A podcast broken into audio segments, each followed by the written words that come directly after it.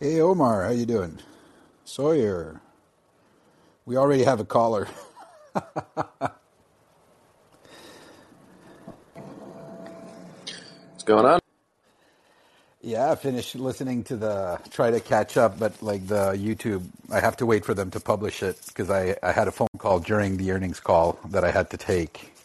So I missed a little bit in the middle, but I can't play it back. YouTube is screwing me. Yeah, I, I liked on uh on Say that as they're going through the questions, they mark them as answered on there, and then later they post a transcript of the answer on there. It's kind of nice. And if anyone that doesn't know, you can go to Say Technologies.com and go to like any of um or almost any of uh, Tesla's previous like earnings releases or earnings calls, as you say, and you can go and look at all the uh, questions they've answered through there and all the past like answers to each of the individual questions. Super helpful.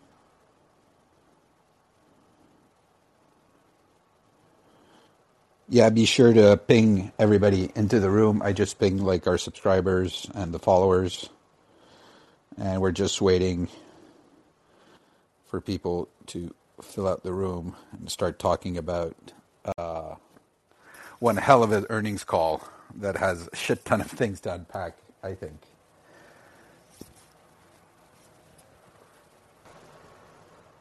Yeah, definitely. This was a turning point, I think, for the company and uh, for the financials.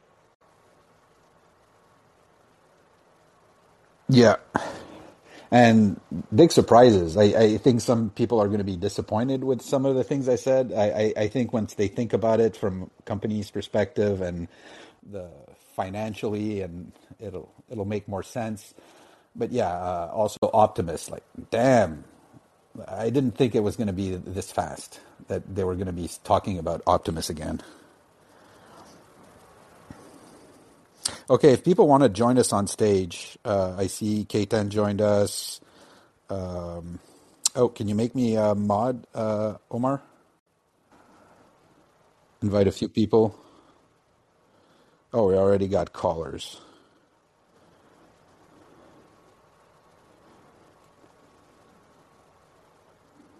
Okay, so as I well, let's take a few callers as we. Oh, there, Omar. Omar did it. All right. Hey Ryan, guys, what's I, up? Uh, I just sent invite Gary. Come and join us. oh, Gary Black, calling you out. Come and join us. Lots to unpack. I'm sure you have a great take on this. What's your take on the Ryan. Just hit the little button Yep. at the top of the screen or something. Yeah, you should have a. Uh, Sometimes you have to repeat the invite because it d- kind of goes away. yeah, it's top right, Gary. Ryan, what's up? hey guys, yeah, I don't know how to feel. Obviously, the financials are awesome. The, I mean, the big thing that consumers probably won't talk about as much is like the fact that Tesla finally, is like over its entirety, is profitable. So I'm super stoked on that. But uh, yeah, like from a product standpoint, I'm like medium excited, but I think we as a community, maybe, or at least I, had gotten overly hyped, hoping for more of a up with sooner deadlines. I don't know. I don't know how to feel after this. And what particular thing are you are you bummed about? I mean, like Cybertruck being pushed, uh, Giga Berlin not quite getting 4680s yet, uh, no mention of Roadster, uh, and then finally FSD, kind of the same promise that we've heard before of like FSD is coming later this year, and obviously FSD beta, and like there have been incremental improvements, major numbers of vehicles that currently have FSD beta. But to me, until Tesla starts to actually make a way so you can monetize FSD, it's not there, and this feels like the same kind of promise that we've gotten uh, consistently in, in some ways. So I'm excited for everything they're working on, but I think the, the promise of a roadmap feels like it wasn't fully met, or at least my hopes and expectations weren't. Yeah, I would somewhat agree with that. You know, I was asking myself towards the end of the call, you know, like why did Elon feel like he needed to be on this call? Because I feel like a lot of the updates he provided probably could have just been done by Tesla management. Yeah, I kind of feel the same. And and then it it was interesting. Like they didn't touch up on anything, like you were stating earlier. It just seemed like kind of the similar. And there was people that seemed frustrated with it, like kilowatts. I mean, I think that's exactly the reason why he wanted to come on. He wanted to come on and deliver hard news himself rather than having, you know, pawning it off to Zach or Drew or something like that. And the reality is, there is just a supply chain shit show right now. And probably the best thing they can do is really try and manage what's on their plate. So I think really the 4680Y is their primary focus right now and ramping that in Austin, which I think is huge that they're going to deliver the first vehicles this quarter and then bringing it to Berlin later this year is hugely significant. If they can pull that off at scale and they can get close to 100 gigawatt hours of uh, their production goal, then they can do Cybertruck, then they can do Roadster, then they can really ramp semi beyond the the few kind of initial units they've been trialing with some customers. It just really wouldn't make sense, I think, to launch these vehicles with 2170. And in the case of uh, Cybertruck, I don't even know if it would be possible. So yeah, it's disappointing, but they're taking this time because they want to make the products good, and I think the level of uh, of focus is good for investors. And really, ultimately, the goal is let's maximize the units. We have this golden opportunity here where the rest of the industry is shrinking, and if they can really increase their production output and get into millions of cars. I mean, they they're already doing 1.25 million today with Fremont in Shanghai. That means they can get to 1.5 million and beyond just with Fremont and Shanghai and the increase in capacity this year. And what Austin and Berlin do, that's just uh, a bonus. Hey, Gary, yeah, you made it on stage. What were your thoughts on the earnings? Okay. Well, it was disappointing to me. Um, I guess, look, the, the things that were good were Elon saying that volumes would be comfortably higher than 50% growth, which was good. Um, Zach, I'm sure he was kicking him under the table, and you know he he he he had a negative comment, which was that um, gross margins would probably be lower next year because of the ramp ups of two nut two factories. So I think it was 29 2x uh, credits for fourth quarter. I know the streets at about 27 four for next year. So we don't know because they didn't give an exact number, but you know, people walked away saying, okay, it's probably better than 50% growth. And they said, you know, without um, uh, without any new plants, with just Shanghai and Fremont, you can get to 50%. That was Zach's comment, so that was good. Um, I think no new products. That was a disappointment, people, and in particular, you know, Elon just you know punted Tony's question, which is the one every institutional PM wants to know from a demand standpoint tell me how you get to, you know, uh, let's call it two and a half million units next year, three something million units, 24 by product line. And, you know, Elon thinks in terms of production. And what every institutional portfolio manager wants to know is, well, tell me from a demand standpoint how to get there. And so by just kind of blowing off Tony and saying, well, it's all FSD and, you know, you're, I, I can't remember the wording he used, but he, he kind of blew him off. he was blowing off every institutional PM who always asks me the same questions. And that's, that was just rude. And, you know, that's just the way Elon does things. I think the whole FSD issue, it's like, just trust me, even though when you look at take rates, like you can look at Troy's numbers, they were 13 uh, globally in the fourth quarter of uh, 20, and they dropped to seven, the take rate or the adoption rate, whatever you want to call it, globally. And even in the US, it, it dropped by about um, 40%. And of course, they raised the price. So that's a good question, but, you know, he, he didn't address it. And I think you know where I netted out is if you take the 254 they earned and you add back that 300 million dollars of it was kind of like a one-time payroll tax, which again Zach should have called it out. And I talked to IR afterward as I was just on the phone. They said, yeah, we don't we don't exclude that. So you can add that back to come up with a recurring number. That's about 280. Okay, multiply that times four and assume okay, you got 50% volume growth next year, 22, but you got a lower gross margin you know, they should be at about eleven dollars in earnings, and the street rate now is nine fifty. So I think from a math standpoint, it was good, but the quality of the earnings call, you know, and I just listened to what you said, Omar. It wasn't great, and Elon shouldn't have been so, um, I guess, rude to Tony. I guess is my only thought because that was that was a good question. So. Yeah, I, I, I I had the same take about the how do you get the growth without the 25k car, but on the flip side, maybe that's what they're figuring is that they can sell all Model Ys That's instead fine. of and with Yeah, better margins than introduce right now at risk like a 25k car, which probably would have let's let's be honest, it would probably wouldn't be 25k, it'd be 30k, and the margins wouldn't be as good.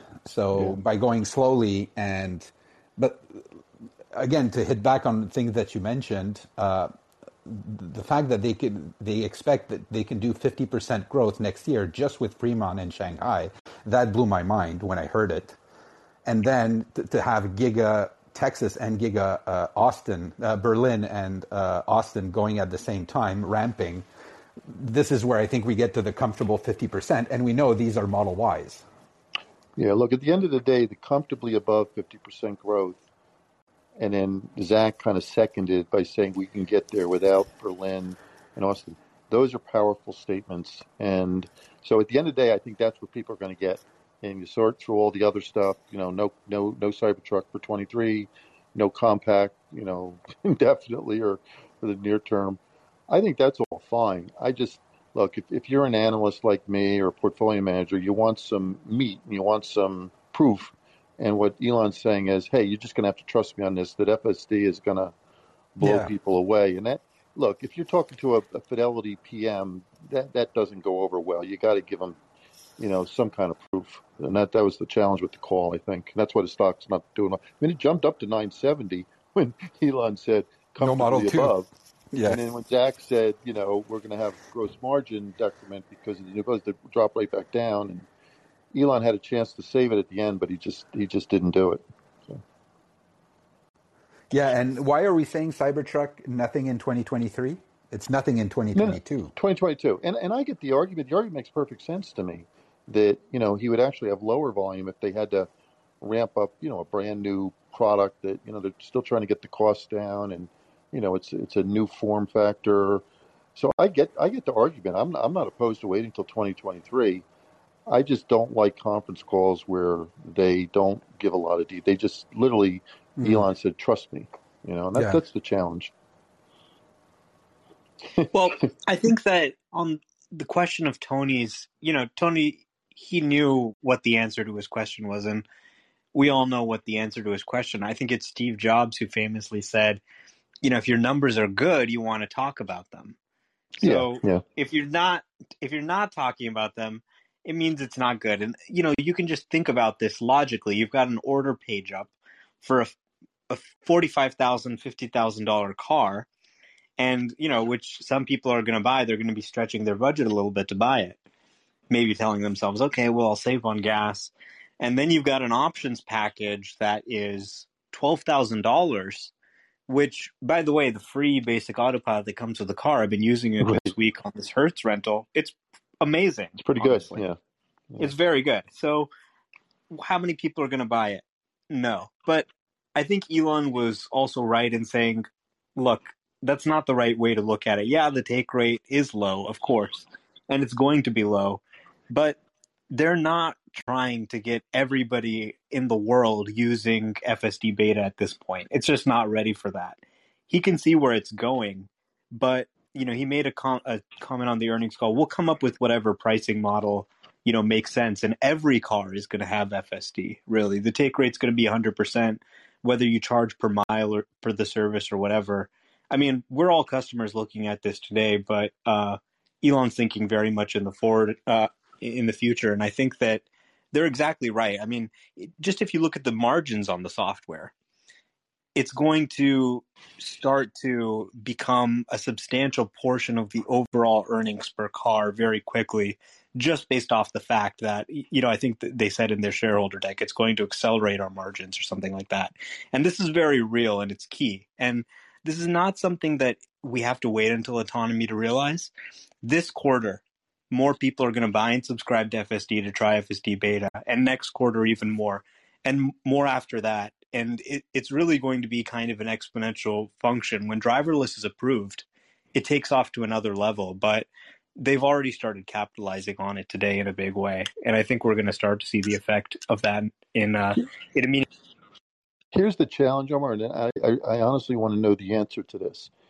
Elon, and I agree with him, says everybody's going to have you know some form of FSD. You know, some some competitors will work better than others, but at some point, you know, to be in the space, you know, a car is going to have to have full self-drive, just like you know, automatic transmissions changed the way um, you know people thought about driving, and, and and Elon even made fun of it. He said, "Well, this isn't just some other feature." Well, if everybody has full self-driving, and this is where the debate gets in, why would Tesla have that much of an advantage versus everybody else if everybody's got it? That's the question I have, and that's the question Tony has. Now, Tony's a bear and I'm a bull, but I just I, I'd like to know the answer to that. Right. Yeah. So I think that the key thing to appreciate here is this is not something that requires a winner take all situation. It could kind of gravitate to that just because people don't want to use the second best. But really, what we're looking here is a fundamental kind of redefinition of the business model where you're going from you know average selling price times gross margin equals gross profit to really something more like you know miles traveled times average profit per mile uh, that sort of thing.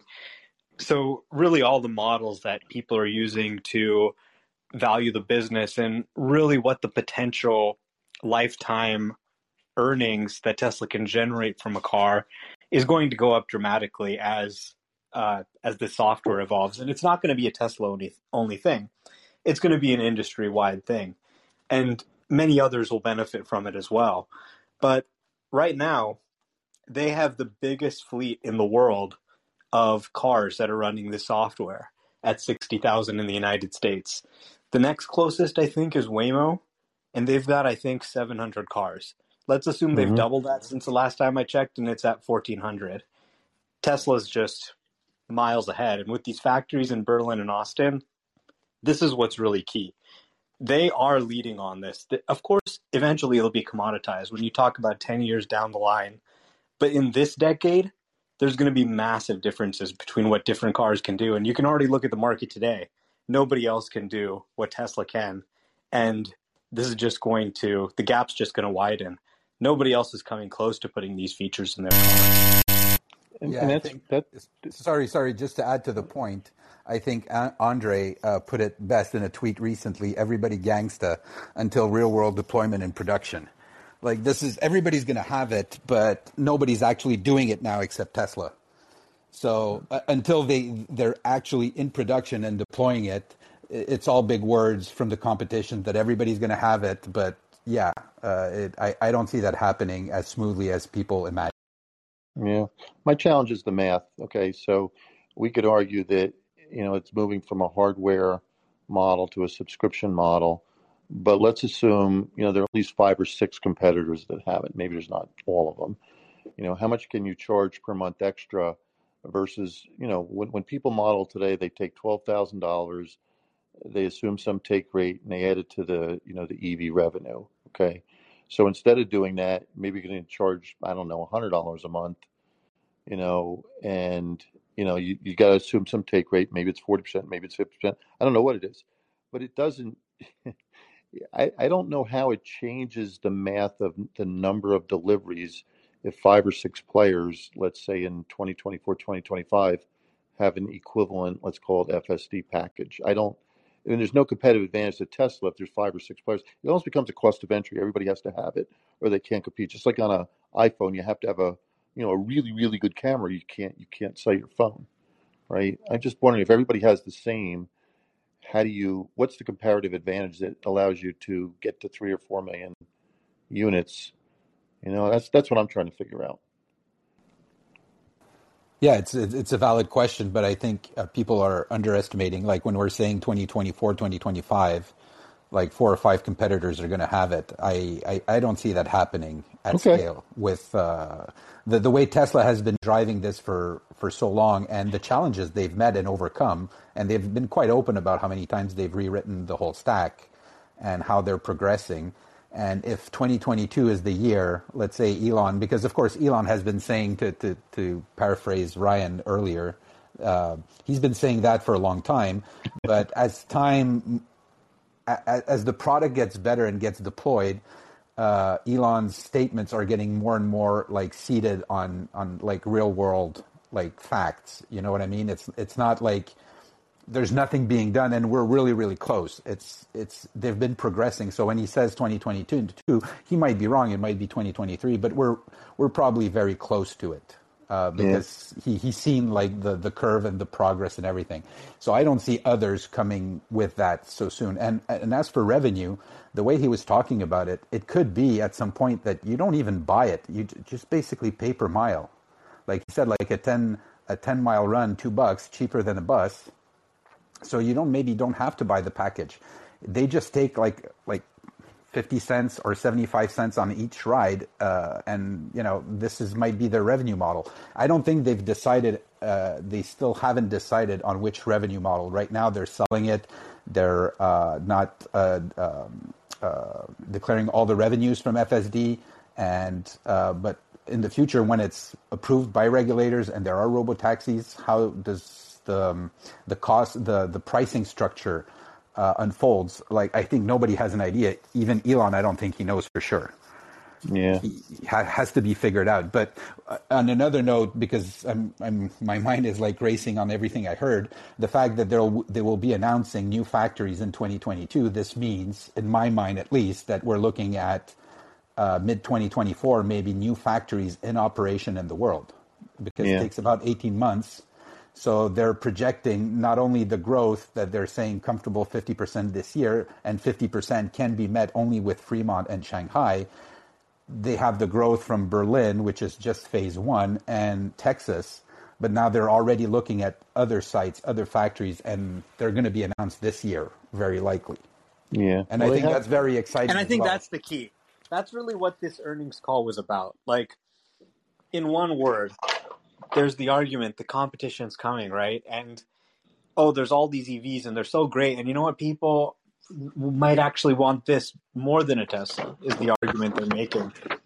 But all of that kind of falls flat if you're not producing enough. And Tesla is laser focused on just ramping production like crazy. At a time when the rest of the industry is shrinking, they're ramping production. And that focus on just ramping production as much as possible, putting all the engineers on that is why they're only doing 4680Y this year and pushing all the other products to next year because they want to be supreme on that. So while it's a little disappointing, you know, F 150 Lightning, they say, is going to get out sometime in the spring, and Cybertruck's not going to be out until sometime in 2023 at least. So that's kind of disappointing, but then you look at Ford's production numbers, and they said 80,000 between now and 2024. And I think they even doubled that to uh, maybe 160,000 between now and 2024. So maybe they're going to make, you know, 10,000, 20,000 units this year if they're lucky. Uh, and Tesla saying, you know, they want to ramp to something on the order of at least 250,000 units in the first phase. So if they can just produce more units than the other people, they'll outsell them just on that basis. And if they can do that, then they have a huge advantage in actually having a ride sharing network that people want to use because you you want to have low wait times. And how do you have way low, low wait times without a lot of cars? And how do you have a lot of cars without a lot of production? So the production is really central to everything that's happening and the whole story here. Oh, by the way, I, I, we, we should take a few callers. We have Gary Black. Maybe people have questions for him. So, uh, Ricky, you're up. Thanks, guys. Um, I'm, I'm going to premise this. Probably it's been said a thousand times, but it actually made me think of it tonight when you guys were just talking about the price of FSD. My question is, what is your what are you willing to pay for a smartphone when the first smartphone first came out? I, I remember thinking back to this point where it was like, I'm not going to pay $500 for a phone. It's not going to happen. I, as, as a matter of fact, I think I waited almost two to three years to get my first smartphone. And does that change the definition of what we're willing to pay for a car if in the future FSD is all the app revenue? So, uh, uh, if you understand my premise, in the future, is I mean, like the average person is not going to pay twenty-five to thirty thousand dollars for a car. They're going to want to pay fifty to seventy thousand dollars for a car because they're not going to. It, how we used to think of an iPhone before it had all the app services. In other words, could you go back to that point and say, I know what Apple's going to be worth because we all know that apps are going to happen in the future? And no, I don't think you could. But you know, at the phone, the phone is the product, right? And there's Yeah. features. There's features that go with the phone, but the phone is the basic product. The car is the basic product. And look, you guys can disagree with me, but to me, self-driving is a feature. And you may say, no, it's a product in, of itself. But if, if everybody has it, or not everybody, but a lot of people have it, is it worth, I don't know, $100 more a month, $200 more a month?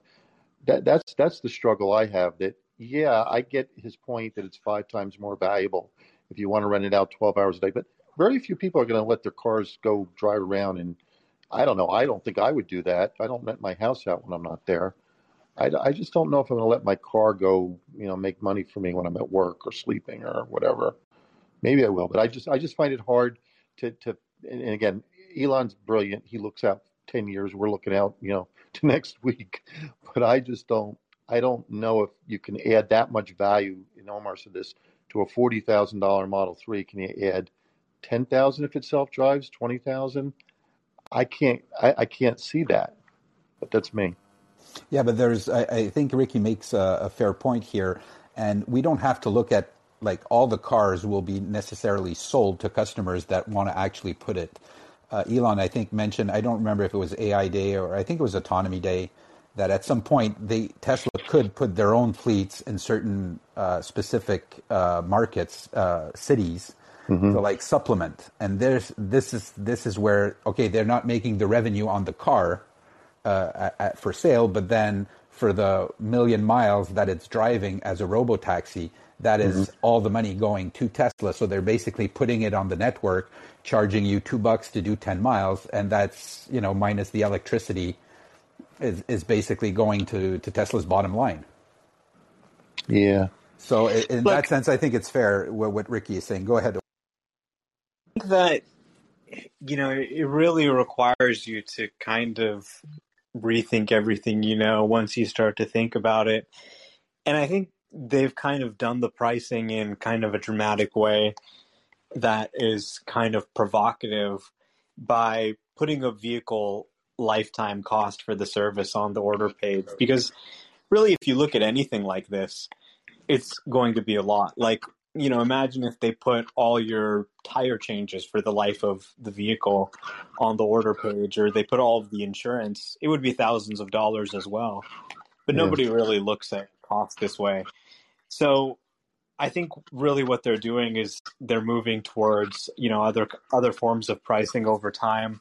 And you think about really the immense value of this. Okay, you're you're paying maybe let's say ten thousand dollars for insurance over five years, and you have an FSD package that's ten thousand dollars. Well, if this package really lives up to its promise of never getting into an accident, reducing the amount of accidents you get in, and maybe even potentially eliminating the need for you to have insurance because they assume liability and that's actually included in the cost and they just kind of you know get some insurance downstream to handle the liability for that. Now we're looking at well this is an easy calculus. If i don't have to buy insurance if i don't have to maybe pay registration some of these other costs when you start to really think about what it would mean if this is fulfilled there's an immense amount of value. Like when you talk about the fsd package you're talking about all the value it's going to have for the life of this car, not just today, but five years down the line, maybe even 10 years down the line, and what the software and the service is going to be capable of. Mm, yeah. Omar, what do you think? Let, let's suppose, because you're an FSD beta driver, let's suppose FSD gets to level four, you know, with very few interventions by, let's just call it by the end of the year. And they start selling FSD nationally, okay? Making it available to everybody nationally. You know, where you, you buy it and you immediately get it. What do you think the take rate goes to if it, let's say it's 10% today? Well, I think the take rate inevitably will hit 100%. At And $12,000 well, or it just it's just a matter of time of when they want to turn it on. You see, right now Tesla is controlling the take rate. And think of it like a water faucet, right? They have all these cars that could run this software, but they're not ready to turn that water faucet on and let that water, you know, gush and flow across their 2 million cars around the world. It's going to be even more by the time they launch because the software is in an early stage. They're testing it, they're refining it. 60,000 people, that's impressive. Nobody has ever, ever done a deployment of a fleet of cars running self driving software of this size. We're talking, you know, 10 times bigger, right? Almost nine times bigger.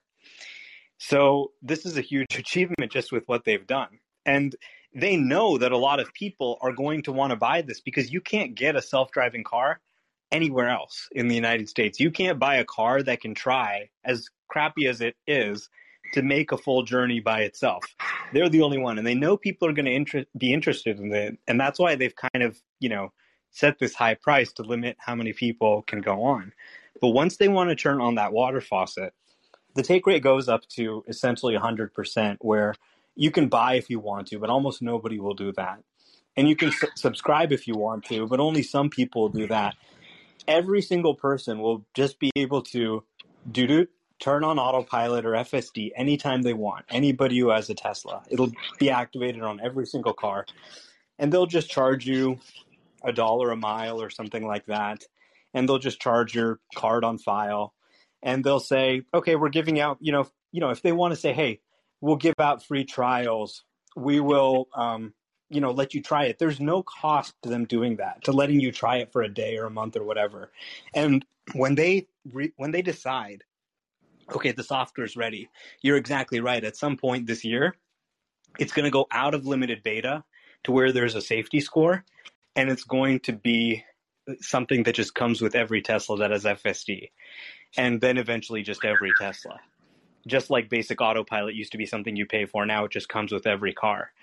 And yeah, that that is going to be basically the situation. It's going to be on every single car. They're going to tweak the pricing so that they have a way to pay for it, but every single person will use it when they are ready for people to use it. They could give it to everybody right now, but it would ultimately set the project back because of where it is today. So when they're ready to turn up that faucet, you multiply basically the entire user base uh, by you know whatever the average value is, and it, it's it, what people have tried it and are into this sort of thing and don't mind the early bugginess of it have realized is that it's addictive. Once they get it going and it works really well, and people are already saying today it's starting to be really usable, and you don't want to drive a car again that doesn't have it um, you want to have a car, and it's going to be very sticky for Tesla. It's going to be something that once people try, okay, you know, I'll give it a shot once, that they realize, you know what, I actually like this a lot, and it's actually bringing a lot of value to my life. And it's really hard for people to understand this right now, but I think in the coming years, especially this year as it comes out of beta, it start to it's going to start to become clear and people are going to start to have a better imagination for what's happening in the future. Hey, I'll, I'll shut up. I just agree with everything you say except the price. I think if you give it to people for free, they'll use it, and it gives Tesla competitive advantage, at least for now. But at a dollar a mile, that's you know fifteen thousand dollars a year. That's twelve hundred a month. Your take rate will be under ten percent at that type of a price. If you give it to me for free or even very cheap, like ten cents a mile, then you're right. You can get really good take rate, but not at not at Yeah, but uh, not at a dollar a mile. There's I no way think nobody Elon hinted uh, off the top of his head it was like twenty cents a mile Okay. because he said ten miles, two bucks, Well, no, roughly. 18 cents a mile would be what it costs to run your own car. I'm not necessarily commenting on what I think the pricing is going to be. I think they're going to make Mm, pricing that makes sense.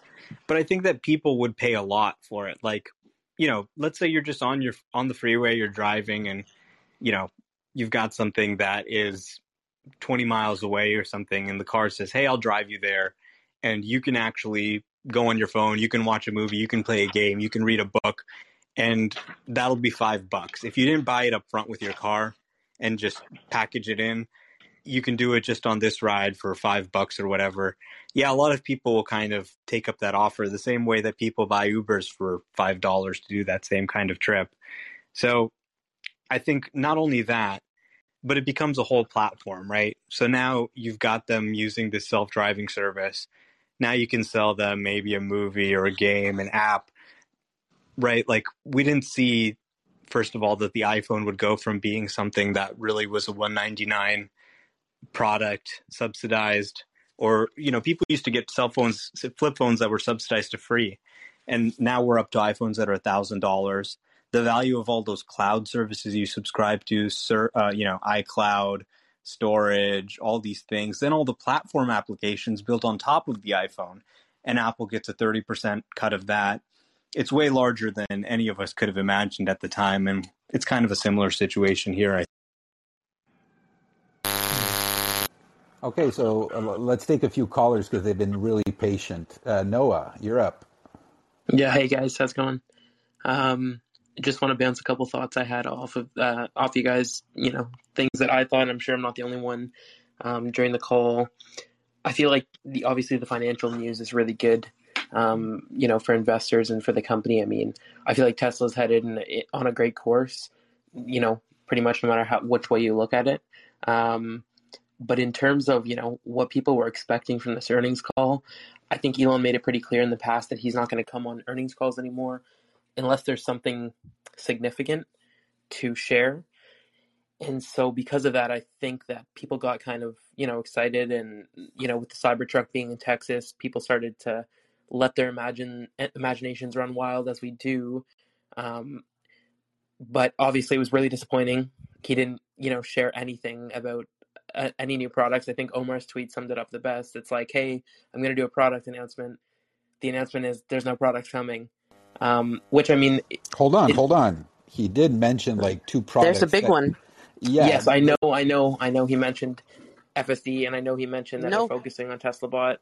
Op- yeah, yeah, Optimus. Optimus. Optimus. Yeah, yeah. I, I understand that, but I mean, I think it's still kind of far out, and I don't think it was exactly what people were expecting. So maybe people would be a bit disappointed. But not even focusing on that, what kind of frustrated me is that when you had everyone there and you had Elon there and you had everyone excited, I wish he would have given us more about what actually is coming. So he said FSD is coming by the end of the year.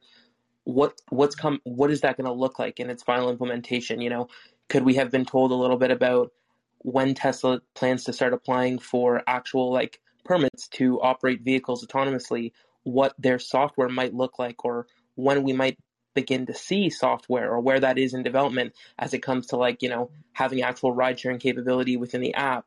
Um, you know, they said FSD is coming by the end of the year, but then they also said Dojo is kind of up in the air. So I guess that means Dojo's not really needed to achieve FSD. It'll just kind of no, but that's I, I, think people aren't getting Dojo like at no, all. No, I didn't.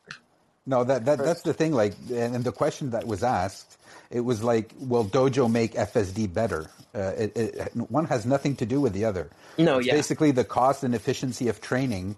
Yeah. Uh, that that goes down. Well, to and, answer Noah's broader question, I mean, I think you're exactly right that the hope was that he would say, "Well, guess what? We finished the Cybertruck early and it's no, shipping no. today. I drove no. a Cybertruck here. You get a Cybertruck. Look under your seat. and that's like I don't think we anyone was expecting for. that. And, I mean, I think it's pretty much a universal thing that just the amount of hype and like people just get bored they need something to talk about so it's just like a pattern i've noticed that like we're disappointed by pretty much everything yeah because people just get so excited about all the things that could happen and yeah. then the reality happens and it's like oh man like my wildest fantasies didn't come true. Yeah. But but what i you know, what i wanted I to touch on too is is more like realistic things that are related to the things that are coming now right? Like he said model ys are coming from texas with 4680s in the next quarter. I would love to know you know what's what's the implementation of that going to look like? Are we going to have a new trim of the model y what's the you know what's changing like give us the information about what's actually coming Yeah, you know but what i mean people are asking questions like stock splits. no that's That's stupid you i know, it's agree like so. No, I I- agree with you. That would that would have been a good question. How do yeah you you know? And of course, they don't like to talk about it, like what's under the chassis, like what kind of batteries are in there. But like again, your ex, people's expectation were on like say Cybertruck, no but he went on the earnings call to talk about what's going on. And I think it's important to let put these expectations aside and really focus on what he said. And what I my takeaway on these uh, uh, these announcements that he made is 4680 is a go for Texas, and the factory not only Kato's doing good, but the the factory is already starting to produce some parts uh, of 4680s at uh, at Austin. So that's great news. So that means that they figured out everything that they needed to figure out, and that's right going to be just the ramp. Then he talked about a new factories being announced, so growing scale uh, uh, by uh, announcing in 2022 new factories, and that mostly the cars that will be built that will do that 50% year over year growth will be Model Ys primarily, which is great news. That means demand is there and they can fulfill it. And the third thing is, um, sorry, third is FSD, that people are underestimating it. He, he hammered that in like over and over again. yeah And the fourth thing is Optimus, which people were like throwing back to like 2025, 2026. He's talking about it like this year. yeah no they're going to be engineering on that this year. yeah i hear that too but at the same time he also kind of you know mentioned hey if you want to work on this project we really need people. We, we this is what we want to focus on because we think it's important. But i didn't necessarily get the get the sense that it's like this is definitely going to happen next year. It seems like it's their focus and that's what they want to prioritize but does that mean you know Well, we they're working in some more on the on Optimus than they are on model uh, the twenty five thousand dollar car.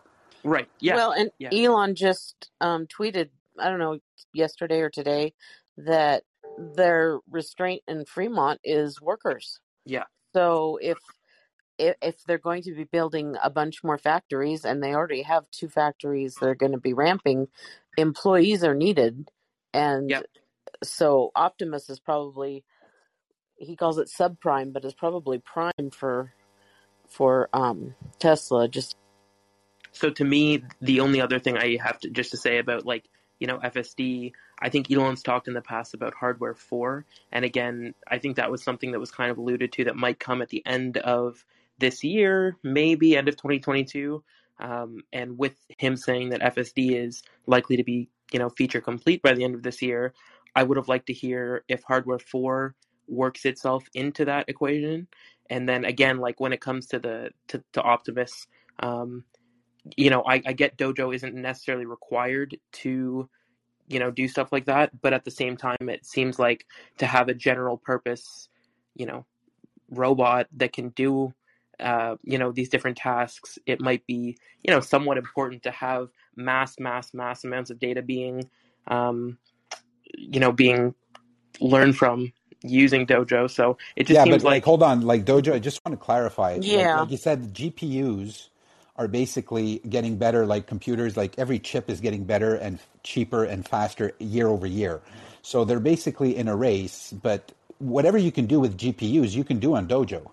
right. The So only just, thing that if you're doing a lot of AI work and a lot of training, having Dojo makes sense because it'll use less power, it'll waste less power, and it'll the, the cost of I don't know every terabyte of training will be lower. yeah. So because they're in that business, they say, well, we got to focus on this because the trend right now with GPUs means that yeah, it's going to cost us every year more and more, and we'll have to upgrade our, our GPU clusters constantly. So why not vertically integrate and bring this in house and make something that's like uh, the bomb inside Tesla and that we control what we need for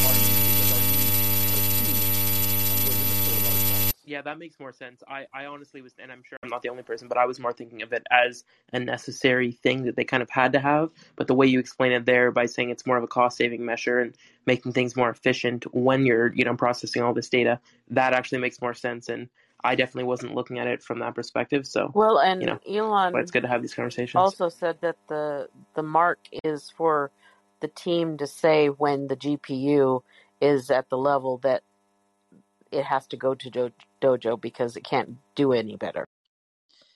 Well, Right. I think that for Dojo, the key thing to understand is Dojo exists, right? There is Dojo boards that have been made and they've been assembled into a Dojo system. It's up in Tesla right now, but it's not being used to actually train the FSD beta builds and autopilot builds that we use today. Why? Because the team prefers to use the existing training clusters they have using NVIDIA GPUs. The tooling and everything is very advanced, it's built out, it works. As Elon said, the goal of the team is to create something that the autopilot team says, hey, you know what? I would rather train on Dojo than train on our existing training cluster because it's better. And yes, it does save cost, but if you can save cost and you can train faster, you can potentially, you know, increase the rate of iteration.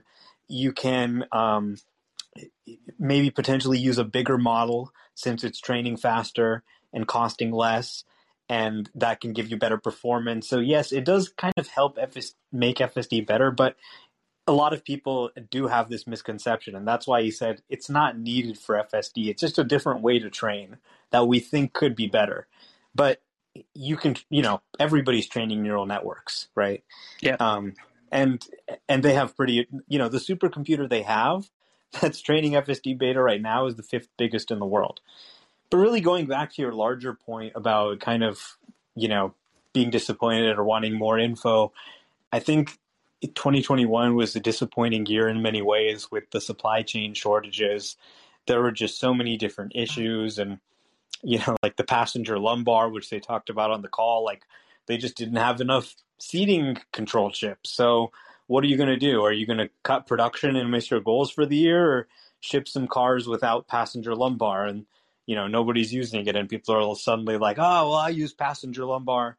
So there was a lot of delays, a lot of disappointments. Model S and X production was actually down. A lot of shitty stuff with the supply chain. But I think it's really kind of a beautiful time if you really zoom out and you know, I think it, you know, I think it's kind of silly to be overly disappointed when you Yeah. zoom out and yeah, you I'm look not. at I'm what's not happening. overly disappointed. Like I, I think when I say I'm disappointed, I don't mean I'm like, oh my god, this is such a letdown. Like this is the worst thing that's ever happened to Tesla or anything. Obviously, it's still super exciting. Like Canada's about to get FSD beta. I don't know how I can, you know, not be excited about that. I am extremely excited.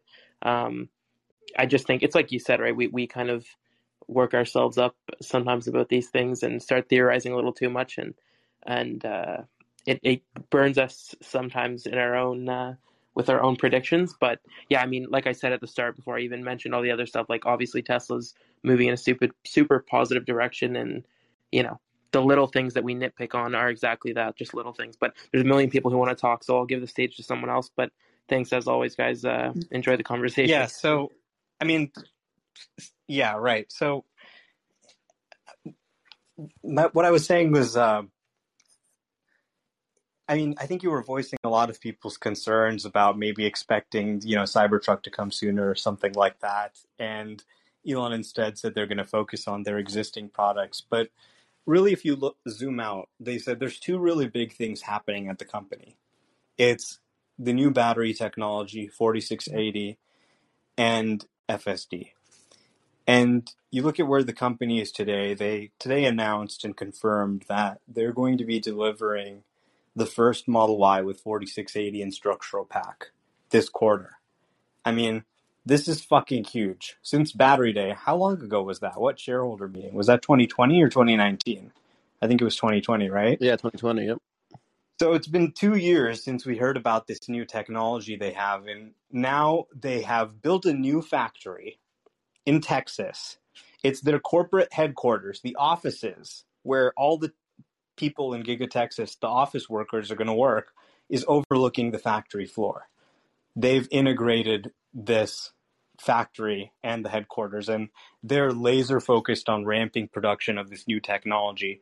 They're going to be making cells in the factory, in the factory where the office is, putting them into battery packs.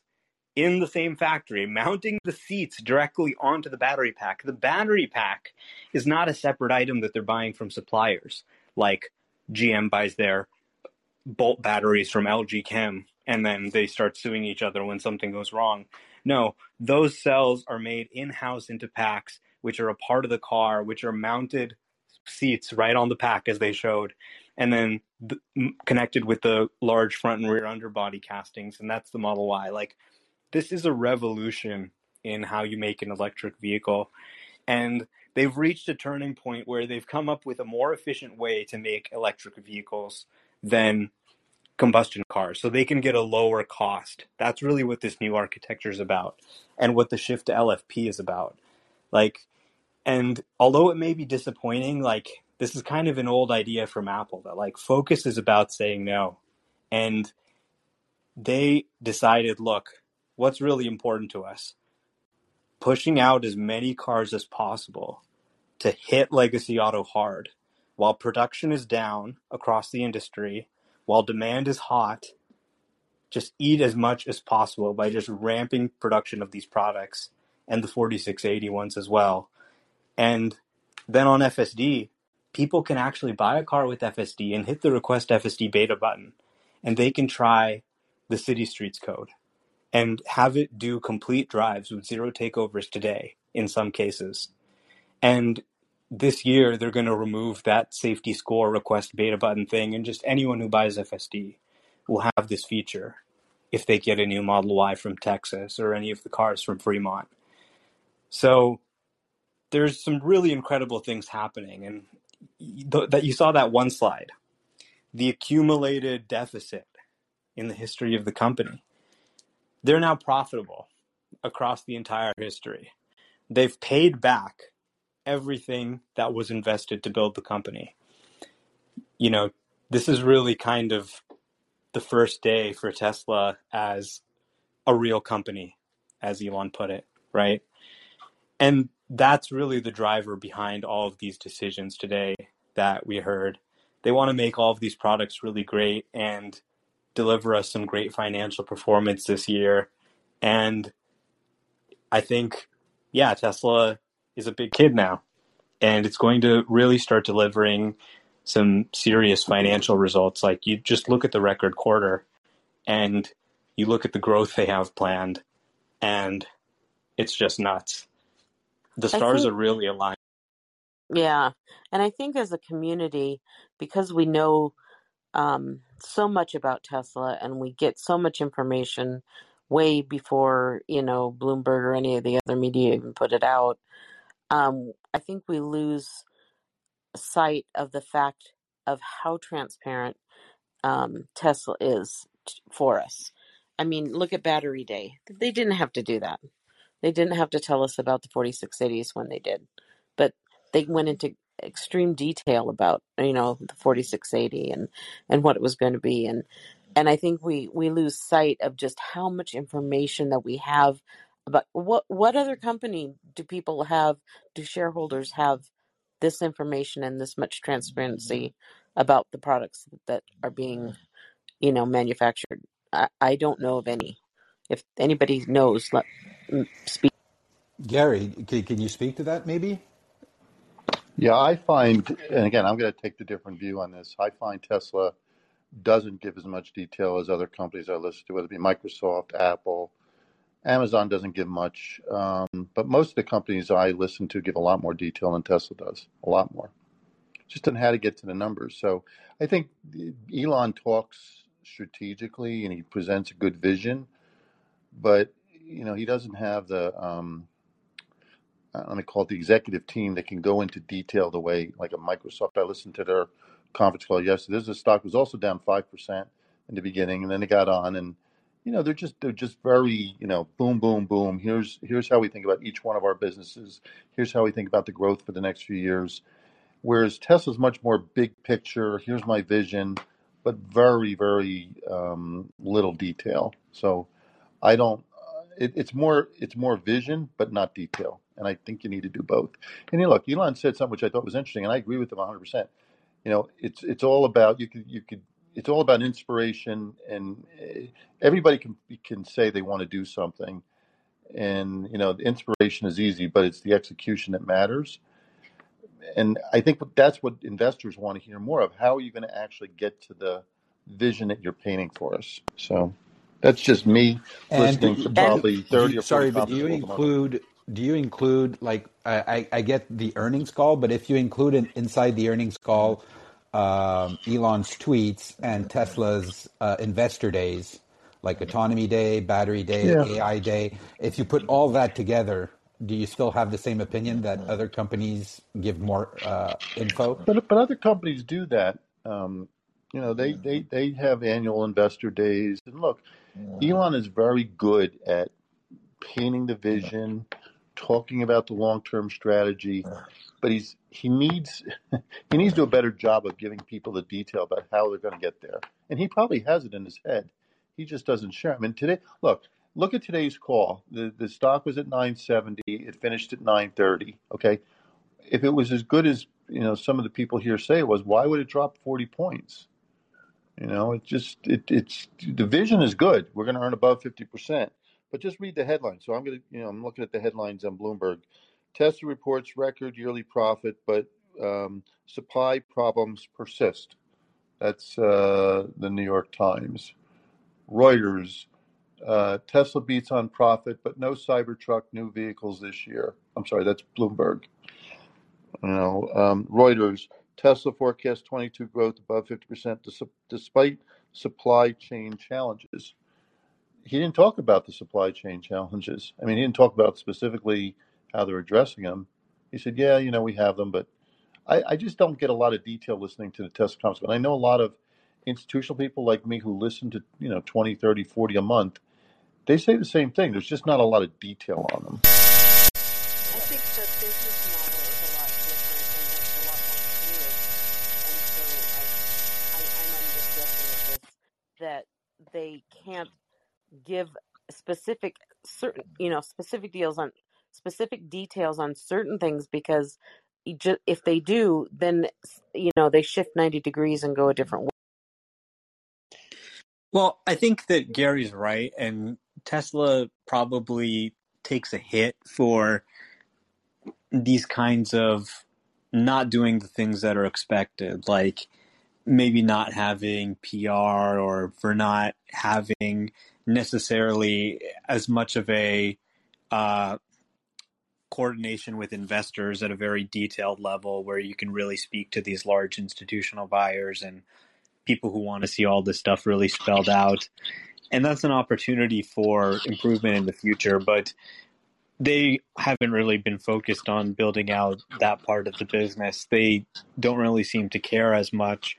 They're really trying to focus on building a business that can produce maybe, you know, $50 billion in earnings a year or something like that uh, long term. And they're really putting the people in who are going to know how to actually build those products, whether it's the software or the hardware. And I think ultimately you can always put in a team that knows how to do those things. It's not rocket science. And maybe there's some bump to the stock from that when they can actually do that more effectively.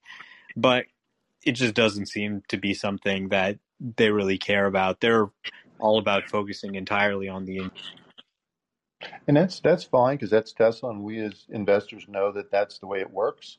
But to grow from here, when again Toni Sacconaghi, who's a very smart guy, he's the number one ranked analyst on Apple, asked a question about okay, explain to me how how the FSD, which keeps going down, you know, every year the FSD take rate goes down, how it's going to just suddenly turn around.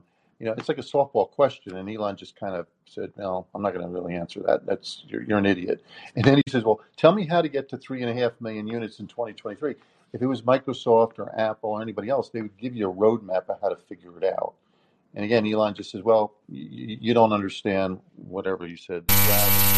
Yep. How big But FSD is going to be?" And that, look, that's fine to say, but that's just not. It's not what. That's not what other companies say. Other companies are going to give you some more detail to figure this stuff out. Yeah, I, I I totally agree, but I, I still like to yeah, to Omar's point. I think that you know with the growth that they've seen this year, uh, Elon mentioned that everybody else is contracting, and with even with the supply shortages of, that they went through to 2020 and 2021, they've managed to hit their targets and surpass them. Mm-hmm. So to to ask the same question, like how are you going to get to 3.5 million? It, we're looking at 1.5 million this year, and this is basically can be reached without Giga Texas and Giga Berlin. Yeah. So why would I, I, get that maybe what more detail? Yeah, I, in a sense that there's no like big mystery. They're going to execute as they've been executing with a supply constraint that is getting alleviated day by day, or they expect to get alleviated day by day. So they won't have to do. So how do you, you know, it, it's like they didn't explain like all the engineering and all the the the agile things that they had to like adapt to to reach those goals. They just deliver. Here are the results. We did better than anybody else in the market, and how we did it, it probably doesn't interest anybody.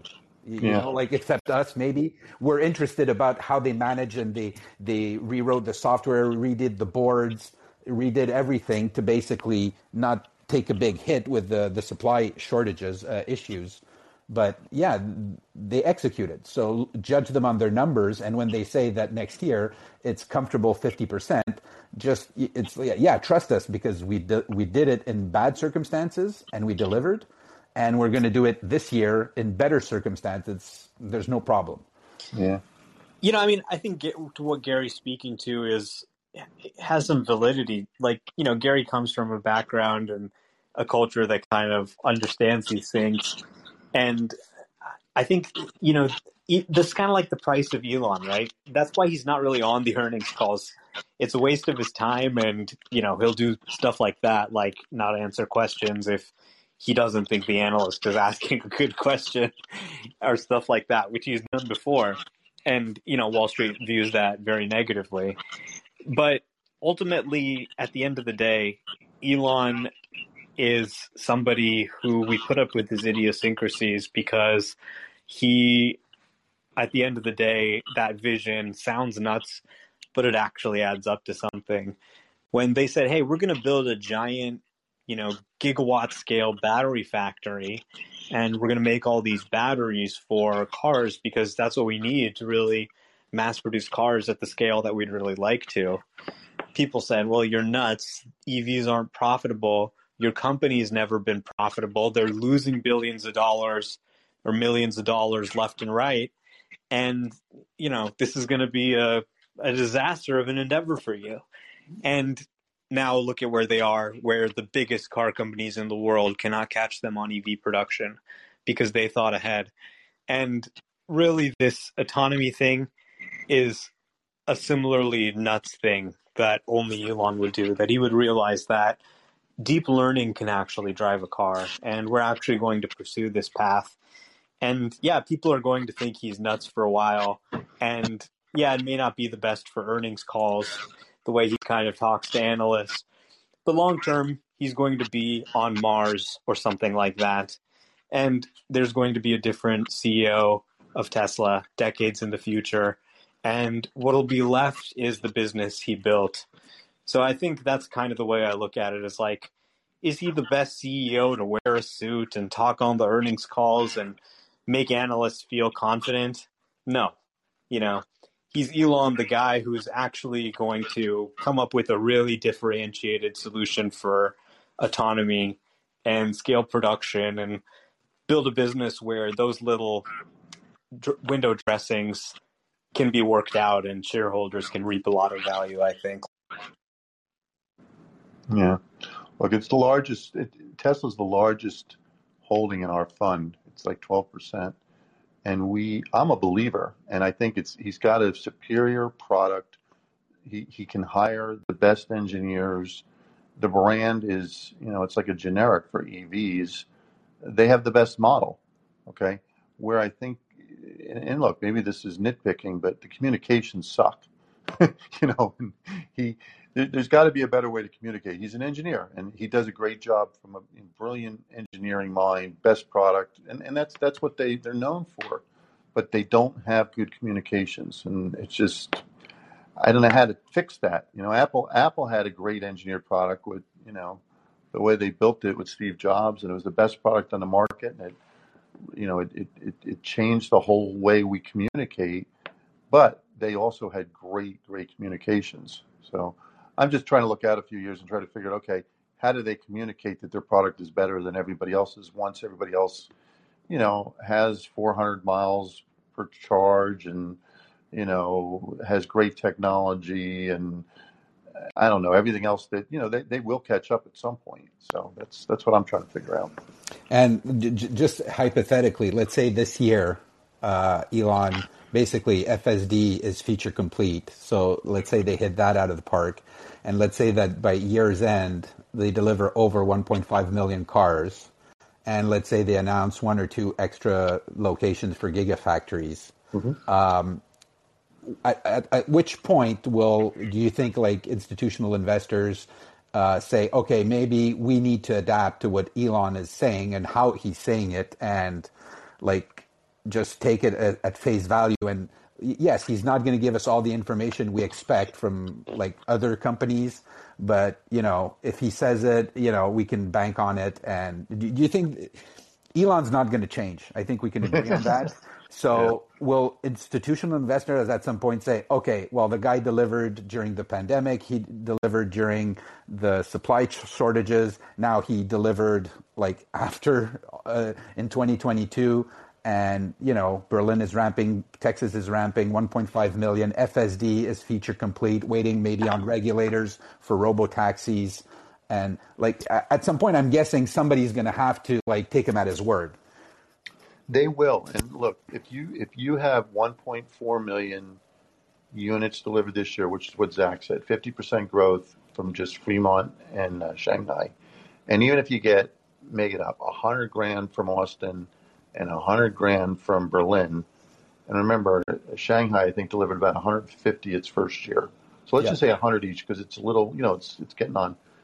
If they deliver 1.6 million units, they're gonna they're gonna make about 12.50 to 13 bucks. The streets at 10. So yeah, stock will go up. No question, the stock will go up. So to your, to your answer is yes. They'll they'll they'll they'll they'll figure it out. The math works, and they'll bid up the stock. So to your question, yes. Yeah, no, no, but I mean, it's it's not just about the stock and bidding it up. I'm saying, Yeah. like the, the mentality where you're expecting something. Institutional investors are expecting something from these earning calls, and they're getting mm-hmm. it mostly from other CEOs and other companies. Yeah. But at some point, they're going to say, okay, we have like the black sheep here. It's Elon Musk, Tesla, and we, we can't expect these things. So we'll just basically take what he says and value it like properly going forward. I mean, like, like listen, his whole history is people disbelieving him. Yeah. Like landing rockets, uh, Sure. EVs, uh, FSD. He's always like delivery numbers. Oh my God, the, the, the demand cliff and all these things. At some point, I'm guessing, you know, people like are going to stop crying fire when Elon says there's no fire burning. People are going to stop, you know, yelling fire, fire, fire because I, this is what I'm hoping, and I'm wondering if your take is on the same thing that Elon's not going to change, so institutional investors will be forced to change their views, or else they're always going to keep missing the boat. Yeah, well, that's true. And look, Elon could could help by hiring a strong number two ah, or ah, number Yeah. or number four. I mean, that's that's a big difference. You hear on these other conference calls that you know Zach does a pretty good job on the financial side, but he needs a he needs to be able to point to other people on his team who, if he got hit by a bus, you know, could take over for him, and that he hasn't done that. maybe somebody I think really customer facing who's full time, like really kind of what Shotwell does at SpaceX is she manages the customers, right? And SpaceX has been able to attract, uh, you know, customers like NASA, like you know the space agencies of other countries, like uh, other sovereign nations, large corporations. And a key of really how they were able to do that was Shotwell. She worked with the customers and she'd actually kind of had a background in the industry. And she was really great at convincing the customers that SpaceX was the way to go and convincing them that their agile process was kind of unusual, but it was great. And I think that she complemented Musk significantly, who really had expertise in how do we build a rocket by ourselves that we can bring to market at a you know economic price. And that was that was kind of a really important uh, role for her to fill. And tesla could kind of use somebody similar who's just kind of really a customer facing person because we I think really only have Elon as the customer face, and you think about like Elon, uh, Steve Jobs and like you know Phil Schiller, uh, or people like that who are like uh, really product facing people who can speak to the customers. Um, and yeah, hopefully we'll see kind of some of the leadership be fleshed out there over time as uh, the company yeah, but let's be honest. We're not talking about what we were talking so far was basically addressing institutional investors. Our questions, what Noah was mentioning, and everything. this is like us, like Tesla crack hose, nerding out on Tesla and having our expectations blown because we follow this so intensively both because our, our, enthusiasm for the company, for for Elon, for our stock portfolio, for whatever reason, you know, we're really deep in the weeds with that, and of course, we'll be disappointed. And I don't think you can find anybody that'll rep- answer all of our questions. First of all, probably a lot of things are have to be kept secret to some extent, but yeah, we're never going to get everything we want. I don't think that's ever going to happen.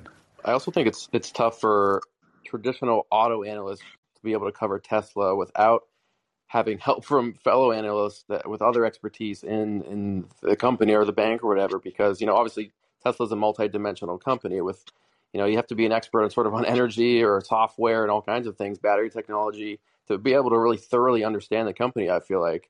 And luckily I think in the Tesla community we have people like Jordan Giesecke and Gary Black to understand the financials and stuff like that. Um, and I remember like Adam Jonas speaking to this in one of his Tesla notes like many, many months ago. And he was talking about how like Tesla, you sort of need a whole team of like experts to be able to like fully understand the company. And that's what uh, Adam Jonas did. He brought in other people yeah, uh, yeah. at Morgan Stanley to understand the company because he couldn't, I feel like, I think he said like he couldn't just do it himself. He needed more people. Yeah. And I'll tell you one thing about Tesla.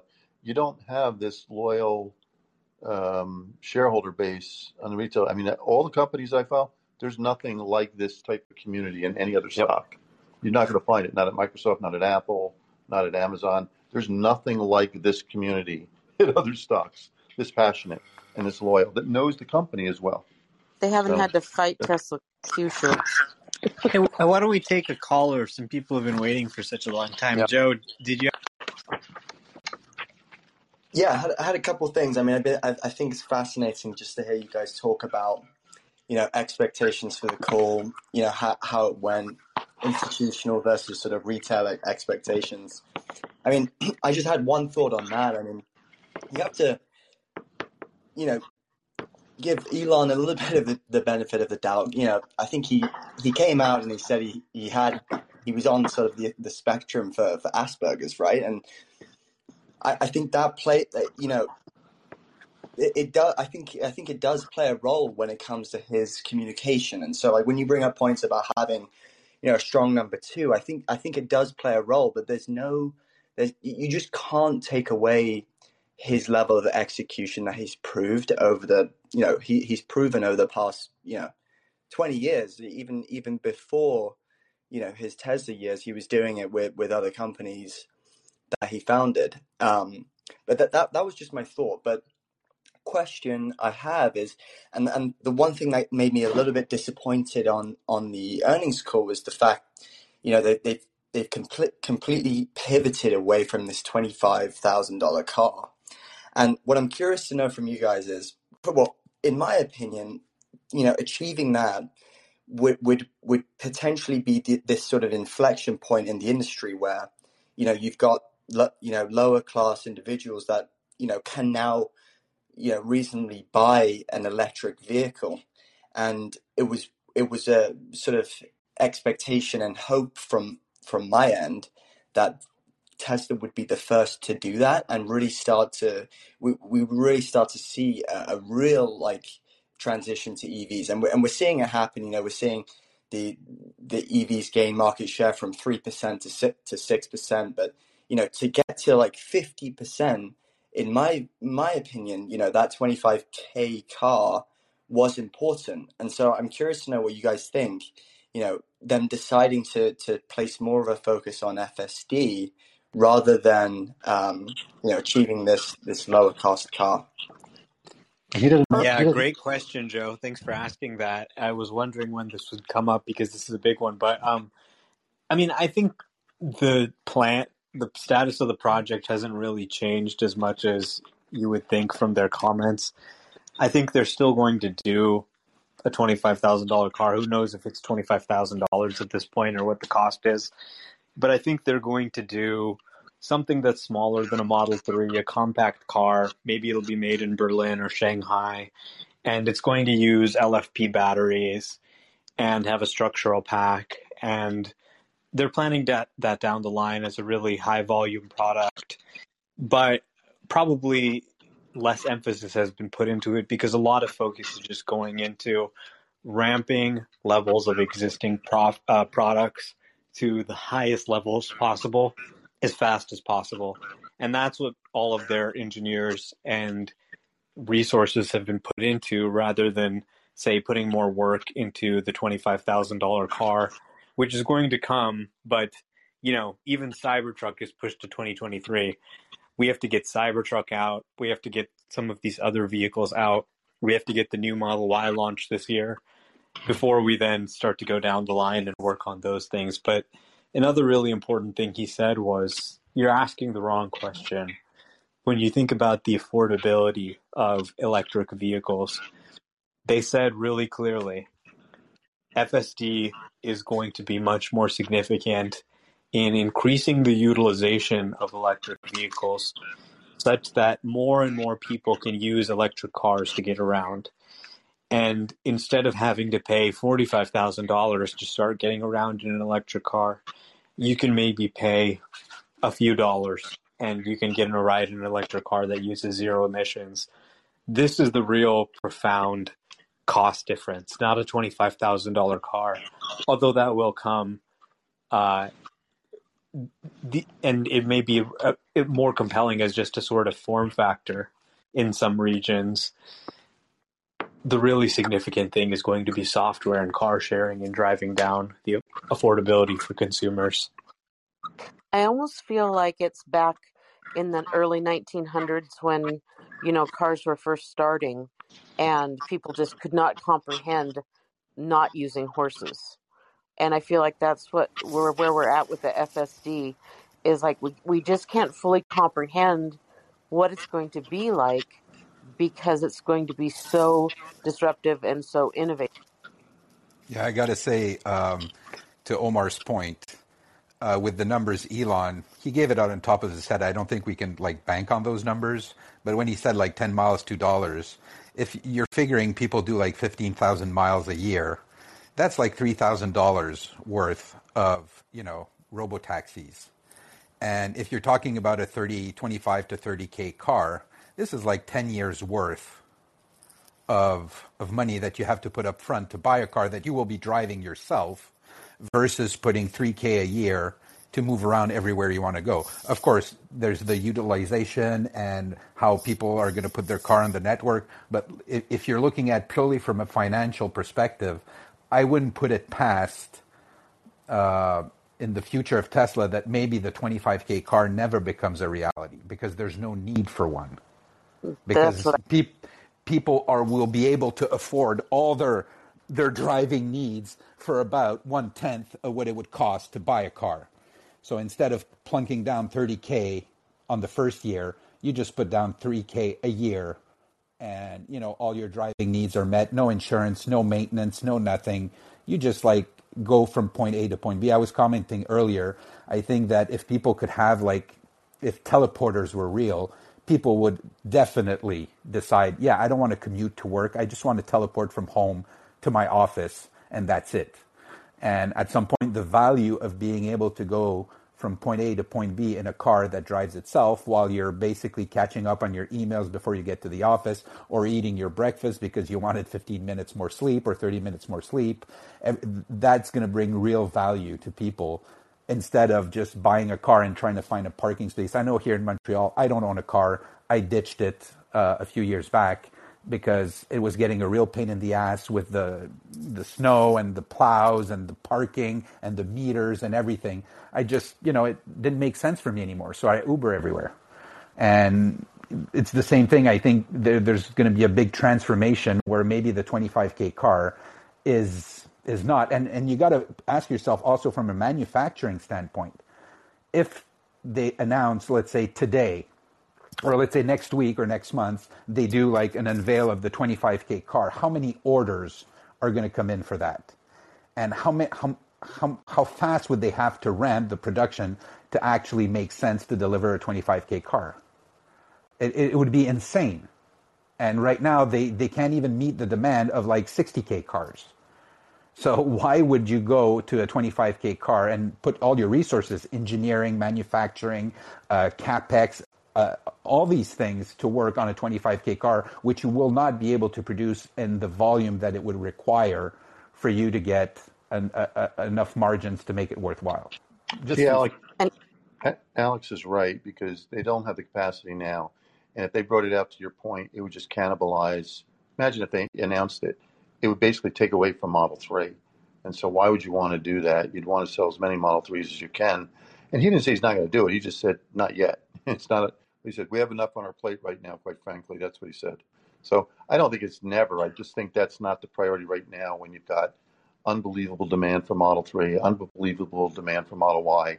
And when you have, you know, eight gigafactories or six, then you might think about it. But it's, it's that, that, that isn't why the stock was off today. People weren't thinking that much incremental volume from, from the $25,000 car. And frankly, yeah. when you look at the supply chain, there isn't really enough of a supply of critical parts. When you have a car that's low price, the volume is going to be high because obviously as the, the price comes down, the number of people willing to buy a car for that price increases. So you have to produce at a much higher volume to make the supply and demand match up. And there just aren't that many parts to do a car that could be, you know, something that's selling hundreds of thousands of units, right? So yeah, each car needs like well, right now they need a steering wheel, but maybe in the future they won't. But you know, they need four brakes, they need you know four wheels, four tires, for you know all these things. And if you can sell it for 60k versus 25 or 30k, why would you? And but um, it's an open question. I, would like to have people stake. Do you think that FSD could be? It, let's say it comes out feature complete this year, and since we're talking Cybertruck 2023 at the earliest, uh, and and no plans to unveil the 25k car. So we're talking maybe 2023, 2024, which means it comes out in 2025, 2026. Is it possible that FSD basically like demolishes the 25k car and basically robo taxis become fulfills the need possibly of everybody by 2025, 2026? Well, I think one is really important an interesting piece of guidance they gave is they said we think Model Y is going to be the best selling vehicle in the world of any kind. They didn't say we think the $25,000 car is going to be the best selling car in the world. And conventional wisdom would tell you, well, a car that costs less is going to sell more units, right? Supply and demand. But maybe in a situation where the economics of the industry fundamentally change and it actually costs almost nothing to buy a car, a car may actually be an income producing asset, then maybe it makes sense that a $50,000 car would actually become more affordable and people would actually choose it over the $25,000 car. In a way, they're really kind of betting the whole company on autonomy. And if you believe they can really pull it off, then a lot of what they're doing starts to make sense. And if you don't believe that they can pull it off or that it can happen in a reasonable time frame, then everything that they're doing doesn't really make a lot of sense. Because of course you would want to work on a $25,000 car, get the affordability down. Isn't that Tesla's mission? But Tesla's now looking at this from a whole new angle, a softer angle. And that's going to let them build a very strong business with 30% gross margins and higher um, at much higher volumes than people thought was possible looking at what the industry was doing before. So they're going to continue to have a very strong business there, really focus on ramping that up, uh, just provide great financials and use innovative new software and services to drive down the affordability.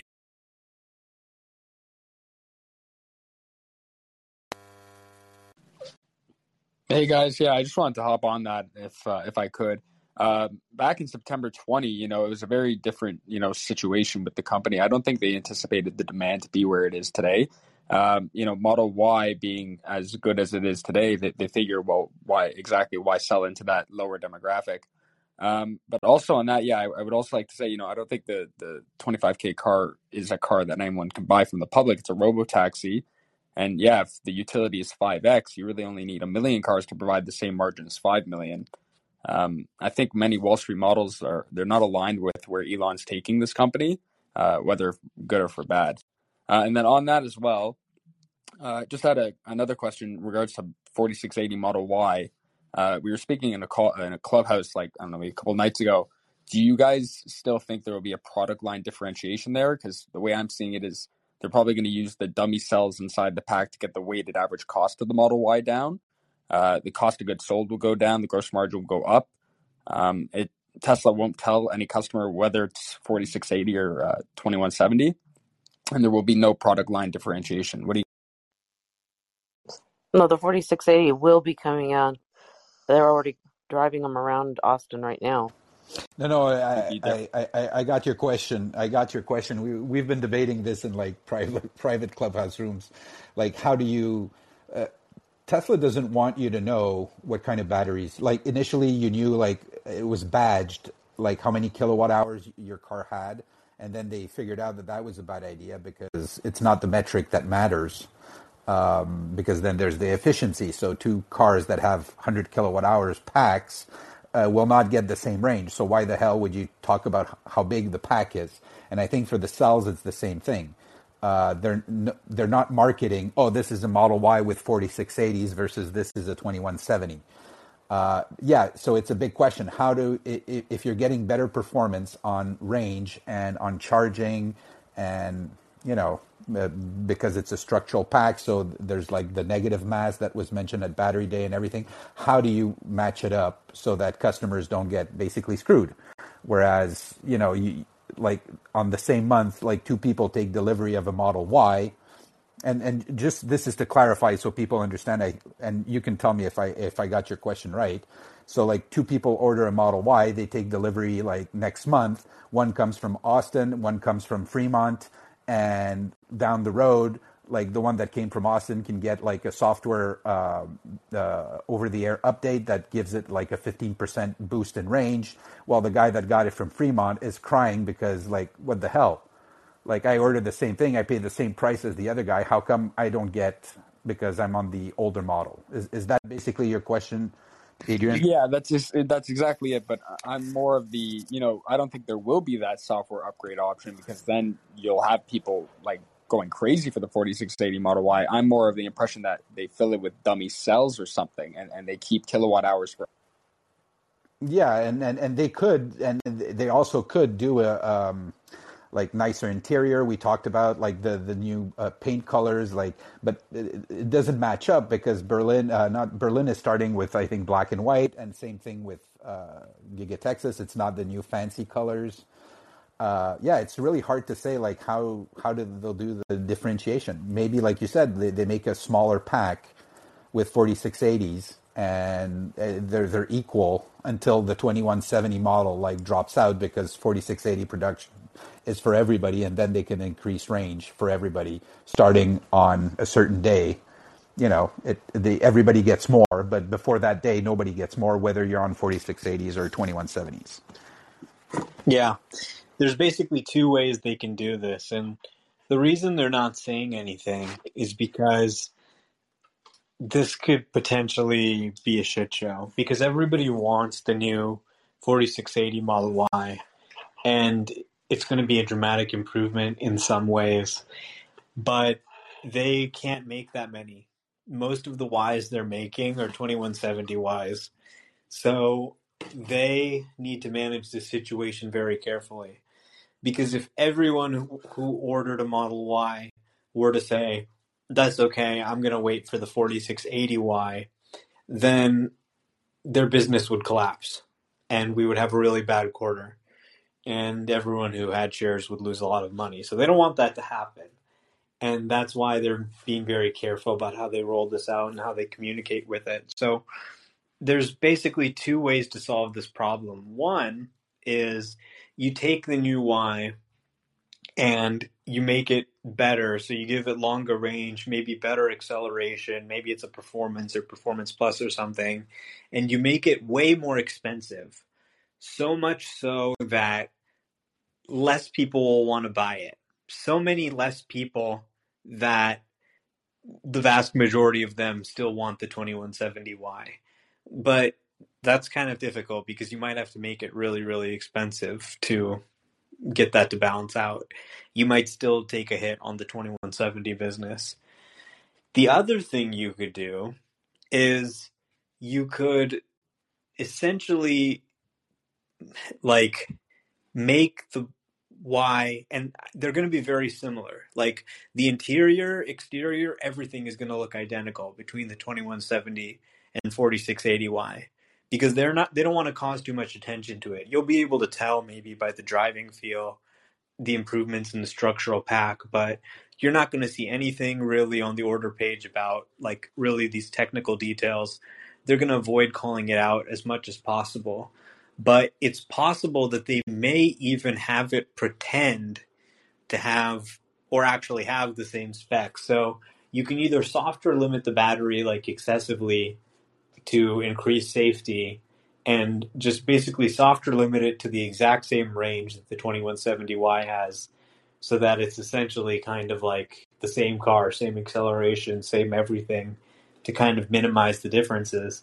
And then you could potentially actually produce more units from Austin and uh, ramp up to match faster, and then maybe switch over the other cars to the new process as the Austin cell line comes online. But um, yeah, it's basically going to be one or the other. Either make it a higher priced trim or make it uh, indistinguishable uh, uh, or as indistinguishable as possible. But that obviously has its potential issues as well, with some customers obviously wanting the 4680 and I don't know, maybe new capabilities could be unlocked or maybe the charging's different. I'm sure it's better in some ways that we don't understand, but yeah, if this is really happening this quarter, it'll be really interesting to see how they roll that out because they've decided this is what we want to focus on our entire year for new product roadmap. Is just this one thing, just ramping 4680Y and how they do that and whether they can do that while preserving the existing business is going to be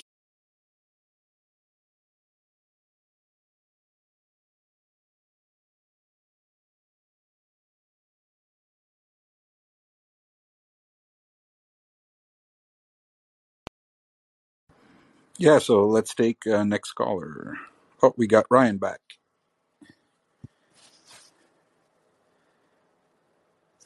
Ryan, you're up. Going once, twice. Okay, Paul, you're up. Hi, Paul. can you guys hear me? Yep. Okay, um, thanks for having me on. I just wanted to address a few things here, uh, specifically to uh, Gary's question answers on to why other people, why Gary's premise is basically this. Everybody is going to eventually have FSD. And what is Tesla's advantage for FSD? I would like to postulate one of the things that Tesla has an advantage is all the other competitors are going to have FSD, but they're going to have FSD in um, new cars.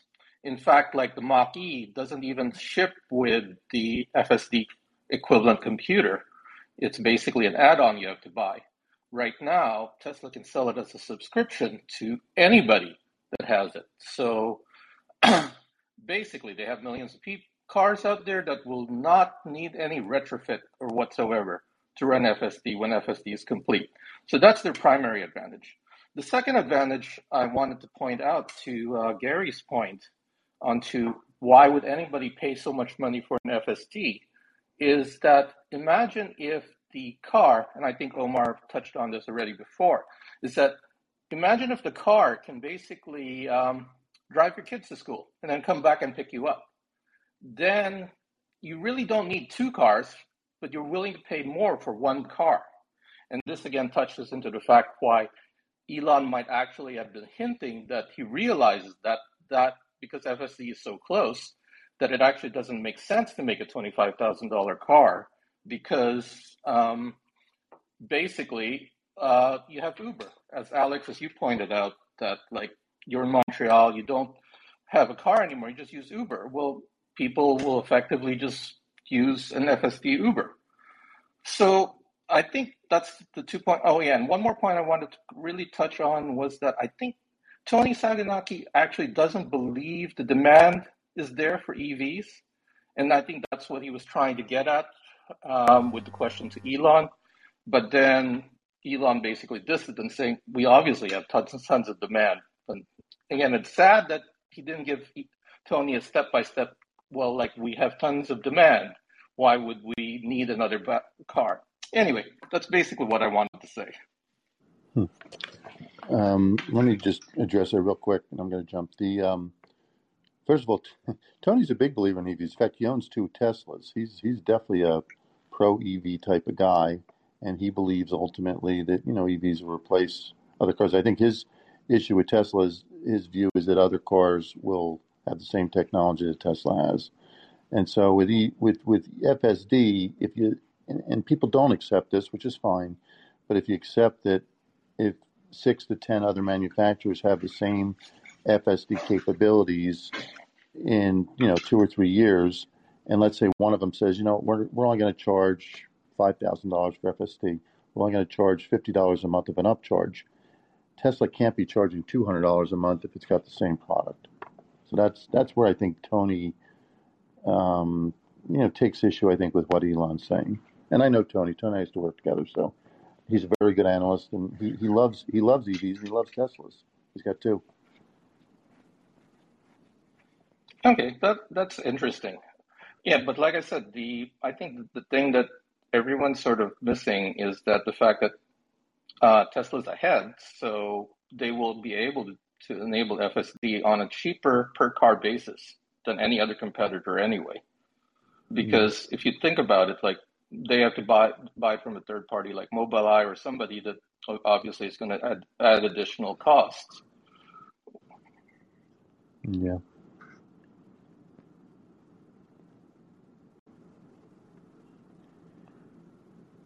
Do others have thoughts?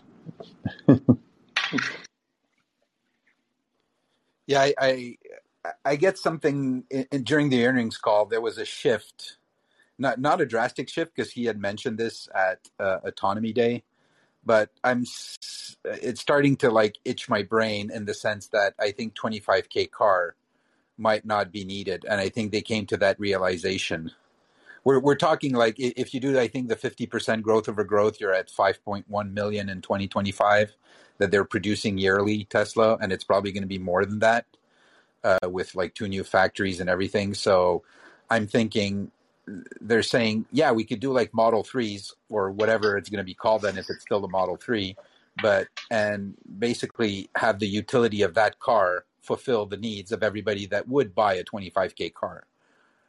And it, it basically switches the whole model on its head. And this is where he started talking about the Boring Company, about you know if if every car has five times more utility, but then that means you need a whole lot less parking space, but you need to like deal now with traffic because instead of people like taking the bus and having, I don't know, like 25, 30 people on the bus, you have 25, 30 cars on the road that are doing point A to point B uh, commutes.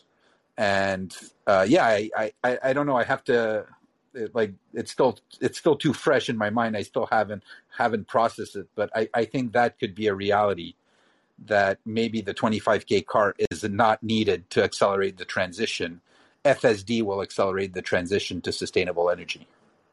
Yeah, exactly. I noticed that shift as well that you're talking about during during the conference call, and that's why I was saying that I think that's the realization why they basically can be a 25k car.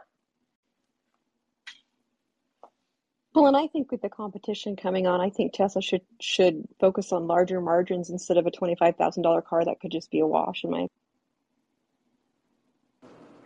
Well, I don't think they've canned the idea of a twenty-five thousand dollar car. They said in their master plan part two that they eventually want to expand to address all major vehicle segments.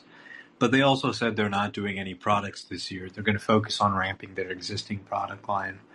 So I think that eventually there's going to be a car that's lower price range than the Model 3 that's a compact. It'll probably be produced in Shanghai, maybe in Berlin too, or maybe something else. Um, and that could happen at some point, but that's not going to be the key to driving down affordability.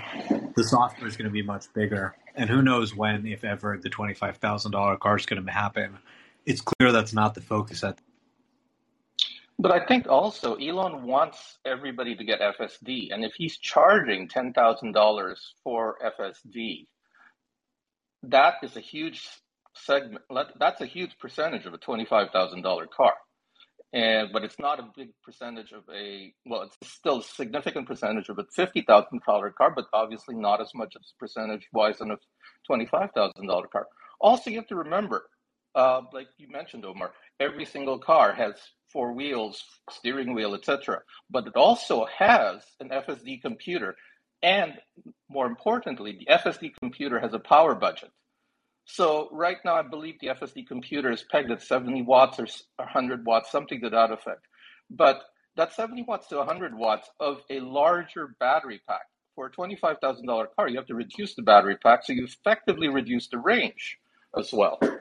So I think the engineers at Tesla are starting to run into that problem, and maybe Elon's noticing that, well, you know, maybe we don't need it right now and we'll get to the $25,000 car when battery technology gets better in about three or four years.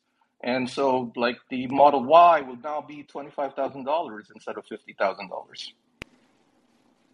Well, and I think you made a good point, Paul, when you talked about, you know, the kids go off to school on, with autonomous, you know, driving, and then the car comes back, and then you go to work, you know, and there's going to be a less need for for as many cars in a family. Like I know someone who owns two cars, but they Uber all the time when they go out because they want to drink. So I think it's just going to the people who who would be buying the $25,000 car this way they can still they can go in a um with the FSD autonomously and and not have to pay the insurance and not have to pay, you know, a, a car payment. Right. I think Paul Yeah, did so make a really good point there, which is there's this really common misconception like, well, FSD is not worth anything to me because I have a, you know, I don't want to be an Uber driver. I don't want to be giving strangers rides. And therefore, FSD has no value to me. But when we talk about value, it's really about a lot more than just being able to go out and give rides. First of all, you know, there's of course resale value. Even if you don't want to, you could resell it to somebody who could potentially use it for that purpose, and that brings up the market price. There's, for example, redu- savings on things like insurance, saving on things like accidents. How much value does it provide you to have a lower chance of being hurt in an accident?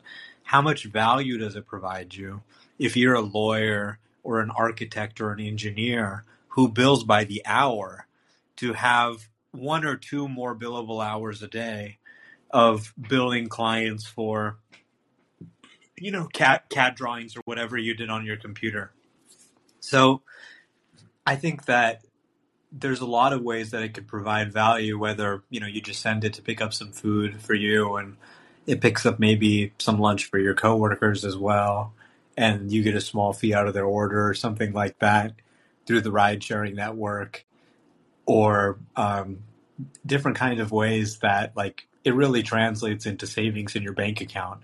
Like if you're billing someone two hundred dollars an hour, would you be willing to pay, I don't know, five dollars an hour or something for a piece of software that's going to drive your car for you? Yeah, of course, it's a no brainer. Okay, uh, next caller, Tom, because I see we have a long queue still. Hey everyone, yeah, uh, Paul kind of touched on uh, my point, but I, you know, I think the way I view it is for FSD specifically, there's a few different gating functions, and the first is, uh, are you able to deliver on the software and the promises of actually making a car full self-driving? The second more important one, I think, is can you deploy that software at scale? And I think, you know, Tesla's been working for years now on manufacturing cars that have the sensor suite that's ready to be deployed at a moment's notice. And they took a big risk in locking in that sensor suite and sticking to it. So they've essentially been accumulating a fleet to deploy the software on uh, that's over uh, over a couple million cars now. Um, you know, competitors like Waymo or or uh, or Cruise or others, they don't have a fleet to deploy on, and the uh, lead time required to build up a fleet like that is extremely long. And I would say, even if competitors could build a fleet to deploy on at the same scale as Tesla, then the third gating function is how much does it cost you to deploy? And then you start to think about, well, uh, how uh, you start to think about Tesla's manufacturing expertise and looking at how they can produce uh, the same car for much cheaper than any other competitor can. And in the end, I just don't see any competitor coming close to to beating them on any of those gating functions, if you will. Yeah, I got to say, just to add on to that and to what was mentioned as a bit of a surprise about Optimus during the earnings call, if you're thinking about how Tesla works right now, as it was explained by people like Joe Justice who work there at agile, you have like the main assembly line, and then you have little parallel agile lines that basically innovate very rapidly. And if that iteration becomes like um, like pr- for production, then the main line changes to, to that new. And so I see maybe those small agile lines become this is where the the human capital works and the main line is like optimus. And how do, how does legacy auto compete with that when tesla has mostly robots assembling even the wire harnesses and everything on the main line which is basically done by humanoid robots and the agile lines where there's creativity is needed to come up with better newer solutions are done by humans. And then you can imagine, like Elon says, what does the economy look like when there's no, you know, labor shortages? You can just basically build the labor that will be doing the assembly. So I think that, that that's a fair point uh, in the sense that no other automaker, even though they let's say buy from Mobileye and and all that, and let's say Mobileye is like uh, neck to neck with Tesla, which I don't think they are, but let's say uh, they still don't have the internal capabilities of scaling real world AI the way Tesla has end to end, basically hardware and software. They're basically controlling everything and being able to make manufacturing like Tesla's long term competitive advantage, as Elon mentioned. So I think the pieces of the puzzle we're we're seeing them come together, and I think the market is just not appreciating how transformative this will be uh, for Tesla and the world, like FSD and everything. Once the world changes, it's never going back. Nobody's going back to flip phones. So nobody, once FSD is a reality, nobody's gonna going going back to saying, well, yeah, but I I want to, uh, you know, maybe for vintage cars, but that's about it. Otherwise, it's going to be, yeah, I I don't want to drive. I want to be driven. Everybody like the ultimate luxury is having a chauffeur and now everybody gets a chauffeur. I Just don't see any way that a competitor ever gets to the uh, scale of the of the robotaxi network that Tesla will get to. It's just basically they'll be continually chasing them, and uh, that scale will in in itself produce better cost advantages. let alone that they can just manufacture the vehicle itself for so much less. Uh, so, you know, we've seen with Uber, it's all about it's a cost game for these types of services, and reducing delivery costs is, is key. But uh, taking the next one, uh, another Joe, I believe. Joe, you're up. Joe going once, going twice, making Stephen the next caller. Stephen, you're up. Stephen going once. Can you guys hear me? Yep. Well, my question was mainly for Gary, but you guys like to talk about FSD too much. what do you guys think an appropriate PE ratio is for Tesla with this level of growth? Oh, that's definitely a question for Soy. Well, yeah, I think that really kind of depends on a lot of macroeconomic conditions that are partly out of Tesla's control. But I think when you have this level of growth, um, it makes a lot of like if it's always going to be a high multiple of trailing earnings. The faster you're growing, the higher your multiple of trailing earnings is going to be. So I think it's really kind of the long, wrong metric to look at for a growth company in a lot of ways. But at the same time, you look at Tesla's forward PE and even their trailing PE, it's never been lower than it is right now. Or not, sorry, not never been lower, but it's much lower than it was before. Uh, no, I think their PE is the lowest it's ever been. Uh, yeah, especially with these new results.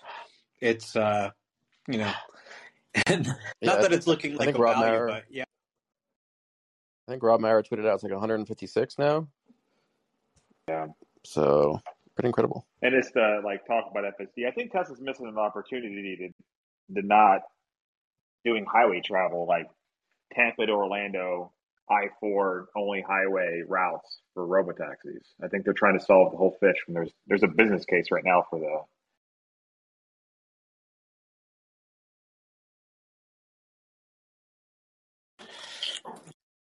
Yeah, so okay, I'm just going to move forward because we've been on almost two hours. So, uh, Gary, you're up, or Jerry,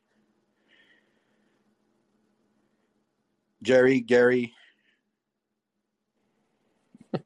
going once, going twice, Gary going three times. No, all right, Phil, you're up. Okay, Hey, thanks. Um, yeah, it's just surprising that uh, record blowout on earnings, on margins, on deliveries, yet a lot of conversation about how Elon disrespects the analyst. It's kind of, it's kind of confusing, but I guess they have a certain protocol that you have to adhere to. So maybe next time somebody can suck up to the analyst a little better. Uh, but my comment is the one thing that stuck out today was there was no concern about battery supply. No concern. If anything, it was chip shortage. And so that tells me two years ago at Battery Day, they've been shoring up all that supply. And what is Mary going to do with two plants without batteries? I mean, there's going to be a huge valley of death where Tesla just rockets and the competitors can't do it because they don't have the battery supply. Yeah, in short, they executed on their battery day plan. And when you look at the lithium iron phosphate, that's now the majority of their production for the year. I think probably around 60% is going to be LFP from CATL. And you look at now 100 gigawatt hours of 4680 cell capacity probably coming online this year. It's a dramatically different situation than they were in a few years ago. And that's why they're going to continue to outsell everybody. I can tell you, it's not even about who has the coolest vehicle, which they do but they can just produce more EVs than anyone, even the biggest car companies in the world. Yeah, exactly. And uh, Omar, dude, you know what FSD is, right? I mean, you I, I know you're holding back, but I see your videos and you're every time you're just like jazzed about it. So uh, FSD is going to be pretty killer, and it will be uh, doped up. It'll be per. Yeah, I think that it's really kind of hard for people to understand, but I've been using it for, you know, I guess 14, 15 months now. And I think that it is completely going to change the way that we use cars. And we're at the very early stages of the rollout where there's 60,000 people using it, and that's the biggest it's ever been. But what you're going to see, and I can tell you for sure, is that millions of people will be using this in the coming years. Millions. And it, people are going to be shocked by how fast the technology rolls out. Yeah, I got to say, I was uh, uh, with the batteries. I was a bit shocked by the statement that you know even without 4680s, they don't have a, a, a battery issue for this year. Uh, I, I was thinking that there was still some shortages, but yeah, they shored up like suppliers and they're all good. And 4680 is just like icing on the cake, and it's going LFP good. changed everything. Yeah, yeah, it did. It did, especially in Shanghai. Those um, those prismatic batteries and that, that that battery pack that they're building now over there is like, yeah, it's pretty amazing. Did, did you pick up? 680 is really about is how do we make a high range vehicle for a low price? Whereas before a 500 mile vehicle was not economical, no one would pay that much for a vehicle. Now they can actually make a 400, 500 mile range vehicle that's a Model Y or a Model S, and they can sell it for a reasonable price. Did you pick up when he said uh, 4680 will not be iron? Yep. Yeah, and it, and it, of course, it doesn't make a whole lot of sense to put it through that process if you can get it so cheaply uh, in the other process in the other form factor. So, yeah, because you you got to know that because um, iron is so much from its chemistry, it's safer. Uh, you, you don't need to actually like encase it in a in a cylindrical cell and space them out and so on and so forth. You can just like stack them in in prisms like like boxes and basically stack them so you get better volumetric uh, uh, energy density. Uh, and because it's safer, there's no risk of thermal runaway uh, in the pack. So yeah, it, they're just gonna keep the 4680s for the high nickel contents, which are I don't want to. They're not like more dangerous. There's just more. It's more of a volatile mix that needs extra safety measures that the can, the cylindrical can, can provide. Yeah. Uh, one last one, uh, Omar. Do you think they'll announce uh, Berlin and Austin production at the same time, just to let Berlin save face because they're six months behind? Well, I don't think they're going to hold up on anything. Berlin will really be determined by when they get the permits. When me and Gary um, went and had dinner with Martin Viecha a couple months ago, and they asked about Berlin and Austin, Martin said that we have a situation where one factory is more ready for manufacturing Berlin, but doesn't have the paperwork, and one factory has all the paperwork, all the regulatory approval it needs. The government's very friendly there, but they're a little bit behind on the manufacturing readiness. So I wouldn't be surprised, depending on how the permitting goes, if Austin actually started product, uh, you know, actual customer deliveries first. But it's honestly a toss up at this point, and uh, we'll see how it goes. Okay, thanks a lot, Phil. Taking next, uh, Jeffrey. Jeffrey, you're up. Quick Oh, hey there. Yeah, hey, thanks. Uh, hey, Alex, thank you for clarifying like the 25K car answer. That was very helpful for me of like why why why do that car when the demand in the forty to sixty thousand dollar segment hasn't been fulfilled? I for me that was a really big unanswered question coming off the call. I wish they would have used your answer um, over the one that wasn't given. Um, so I think that filled in a big blank for me. Um, and then, you know, can they meet 23 and 24 volume expectations without, you know, that car and and and the fact that you know they do have projections on the Y to be the highest selling car by unit volume over the next call it 18 months to two years probably answers that question um, but I think it's just something I think that's you know, I think that was one of the things that kind of started turning a little bit south, um, you know, on the call when when that came up. And then just, um, I guess my question was just on like just switching gears and similar in that vein, like the momentum was going really good, especially when we said, hey, we're going to do comfortably higher um, than the fifty percent growth, which is unbelievable.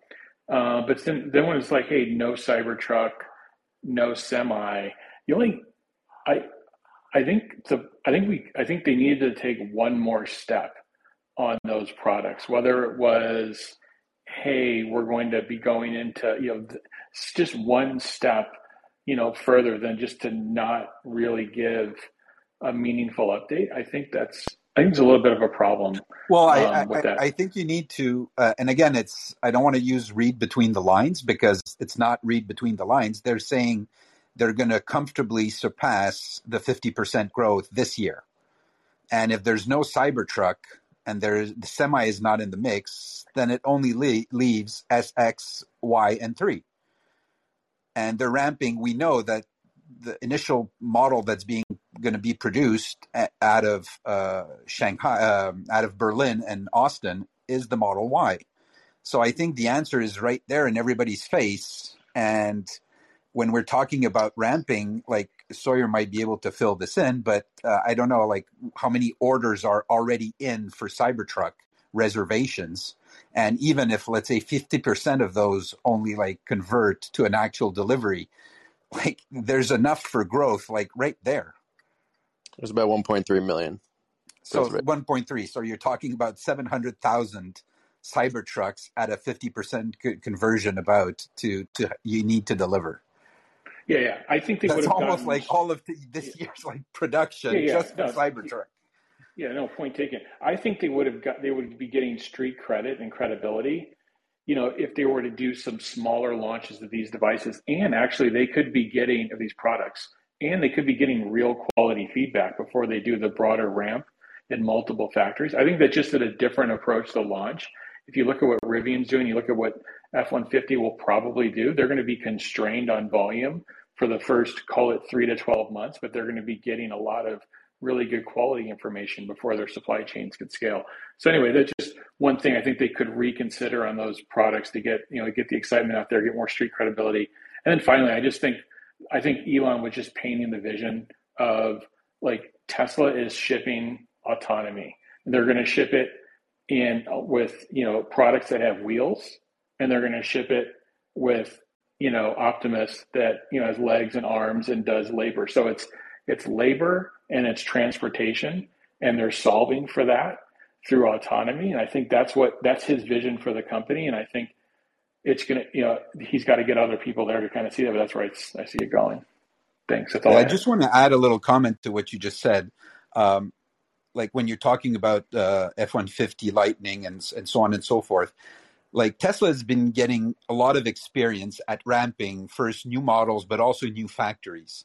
So for them, I don't think like there's much like growing pains into like ramping up a line.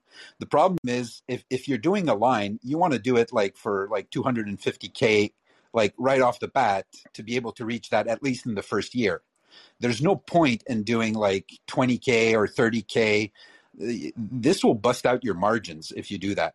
So i i think what they're trying to do now is like yeah they're delaying cybertruck till next year or and i'm pretty sure we're going to see some models like finished models by the end of 2022 they're just not maybe not going to start like customer deliveries.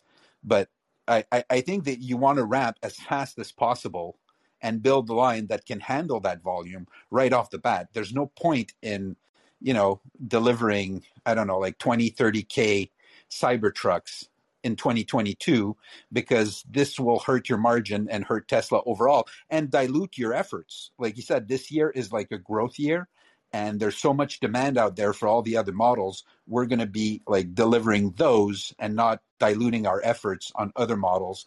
And by that, when you do that, you also like dilute your margins. And I think that's no no good. it's true i think there was something unwritten there which was 2022 is going to ramp these two new factories with high volume product that exists today to get the cost to get those factories fully loaded and get their cost structure down it would have been a totally broken model to put a new product like Cybertruck in a not fully ramped factory like Austin, you would have had double breakage on your cost model. Exactly. Yeah, Well, good. thanks a lot, Jeffrey. And okay, so I see we have two Joes, but one was already there. So I'm just going to skip you now, first Joe, and go to the second Joe for fairness. So, second Joe, you're up. Oh, no, it's not Joe. It's AK. Sorry. Why was I reading Joe? AK, you're up. Hey everyone. Um, I was hoping Gary was still here when I asked, but looks like he's gone now. Um, I know you said that he thinks that um, different companies will have different versions of their own FSD, uh, but I'm not sure how if I believe that per se. But um, what do we think about, I guess, licensing opportunities with, um, you know, Tesla licensing to um, other OEMs? Do you think it's just like a matter of time until FSD is, or, or until Tesla is happy with um, how FSD is going, or do we think that's, or that other OEMs are too um, kind of too proud to even license FSD? Sorry, I'm I just got done working out, so a little bit out of breath. Yeah, it's a great question. I think that the licensing will start to become pretty serious business at the point where consumers are not buying legacy auto cars because they don't have FSD. And at that point, they'll be forced to try and cover their bases there. They're already starting to do that, announcing projects with Mobileye and Nvidia and stuff like that. And they've got some pretty pretty impressive stuff themselves, but it really comes down to consumers demanding full autonomy, full drives, and expecting that as their new uh, bar, their new standard. And at that point, they'll have to license it from someone, and Tesla will probably be one of the only people who can supply. I But I actually, guess yeah, I, I was just going to add to that. Uh, I totally agree with Omar says, but I think uh, Legacy Auto, especially Ford and GM, are too dumb and too proud to ever take Tesla uh, and license their uh, FSD. And that's it's basically they're it, they're going to sink themselves by being too proud and too stupid to to do it. And if if it turns out that Mobileye can't deliver on the same level as Tesla, well, it's just going to be one more nail into in their coffin. yeah, that's that's a bit unfortunate. Um, my, next question is, I guess, which OEM would be the? I guess um, in or consumer. Not sure I caught that. Which OEM is what?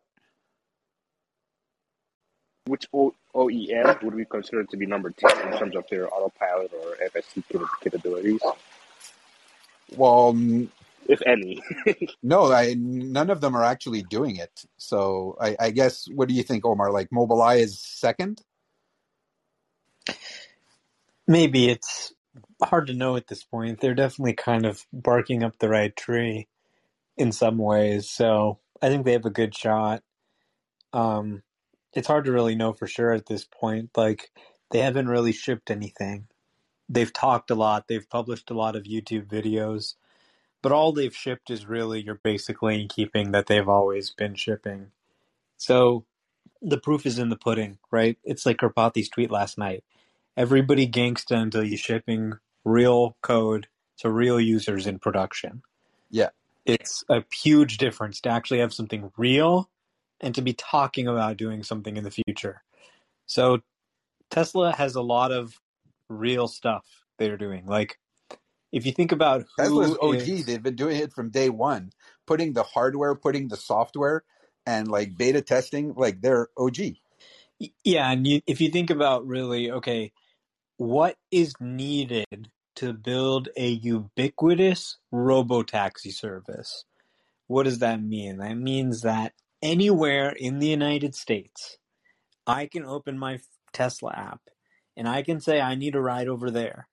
And I can pay just a few dollars and a car will come and it'll come within minutes, not five minutes, one or two or three minutes most of the time if I'm in a you know a major metropolitan area. And it'll take me and the cost will be, you know, 18 cents a mile of what it costs to drive it. So maybe the price I'll pay will be some multiple of that depending on market prices. but it'll be just extremely, extremely cheap. Much more so than it would be to get a dri- uh, driver's license and insurance and all of those different things you need tires and car payments and then you got to pay interest on the loan and all that stuff it's going to be dramatically more affordable and uh, i think that's really the key here Awesome. All right. Uh, okay. So going to the Joe. You're up, Joe. Hey guys, I, lo- I, I just love talking to you guys so much. um, my question is around Dogecoin. Um, why do you think they uh, started to, you know, some of the products on, on their shop? Like, what? Why do you think they did that? Do you think they did that just to, you know, be fun, keep things interesting, or you know, I mean, I'm I'm guessing that's why they did it, and I think it's great. Um, do you think that is that the sole reason? You think? it's just funny it's stupid why would a company do that um you know it just creates buzz. People write about it. People want to go and buy that merch item because you have to pay in doggy coin. And you know it's just uh tesla right? That's what they do. They would do weird stuff like that. So That's why we love them. All right, thanks, guys. My heart goes out to all the people that bought the twenty-five dollar Dogecoin mug at Tesla store, and now it's worth nineteen dollars. Tragic. Okay, uh, John, you're up. Yeah, hi. We've covered a lot of ground um, across a lot of topics, and I just love to get some quick feedback from the speakers about what you've taken away collectively from the call and and the discussion uh, afterwards of, of what do you think was the most important thing you think you gleaned from the call, and, and maybe also maybe the most interesting thing, which could be the same or could be different. So I'm just curious. Thanks.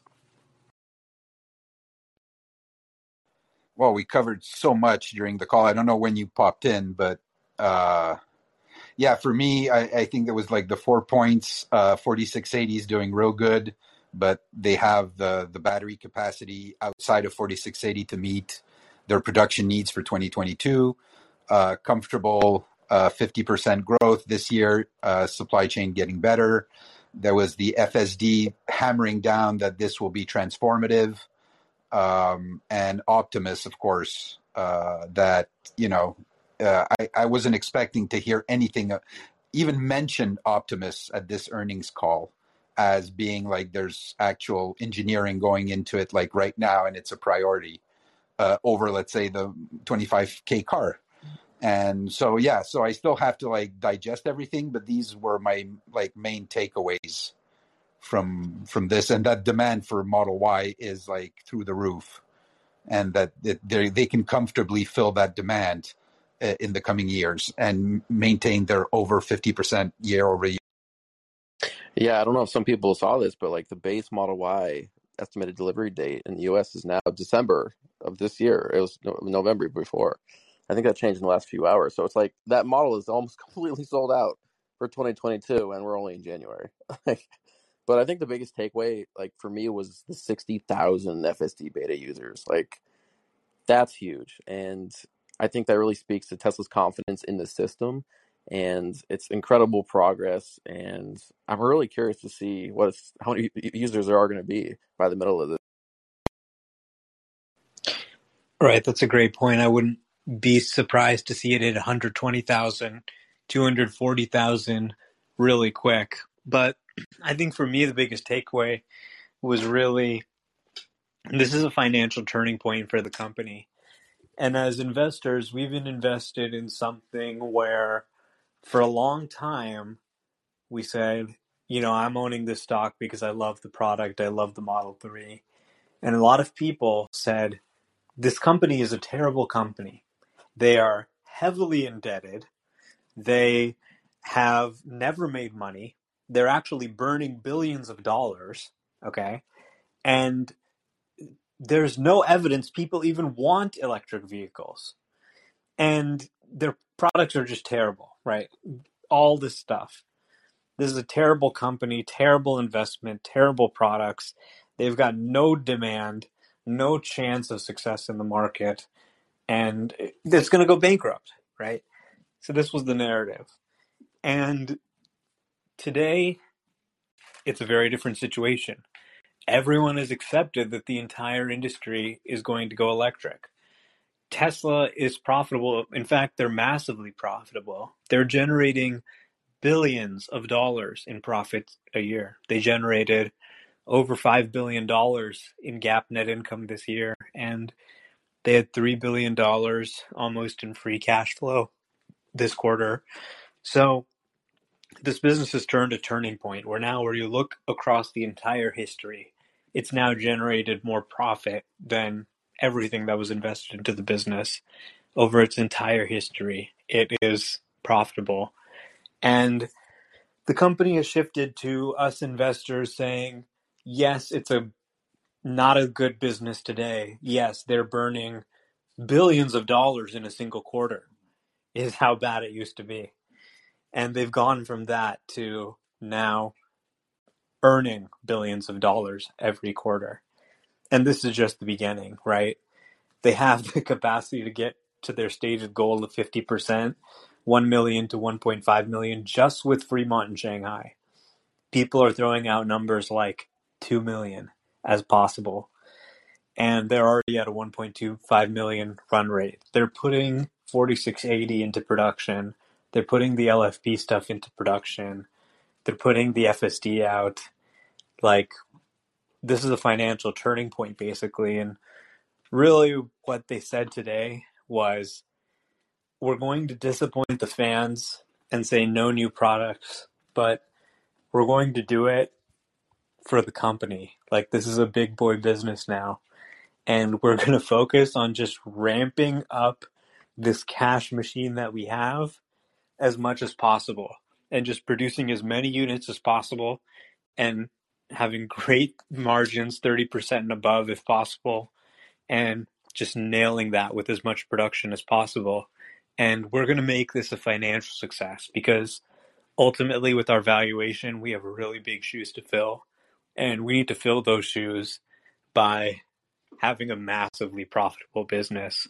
And that's basically what they said today is like, we're going to commit to do, doing that. We're going to have this be a business that is, you know, successful, profitable here for the long term. And more than anything, just ramps up production to insane levels and forces the industry to move much faster than they would have if Tesla wasn't there. And they're going to be around to stay with the plan they announced today. I was going to say, but I think, I mean, to add what Omar was saying, that's what I was thinking earlier. But the production, I, I think being solid in it and delivering the products that they already had promised and they're delivering and that are coming on right now, ramping up Giga Berlin, ramping up Giga Texas, ramping up um, delivery of the Model Ys and everything else, the batteries, um, and and not overextending themselves in still a kind of pandemic recession, kind of like Elon thinks it might be, kind of situation where he's stating that 10,000 different pieces go into one product and he doesn't want to find like there's there's an area where they're they're they're back ordered and they can't get a product as they're trying to deliver new products. So staying steady in what they're delivering right now and not promising things that may get problematic if, if the economy goes haywire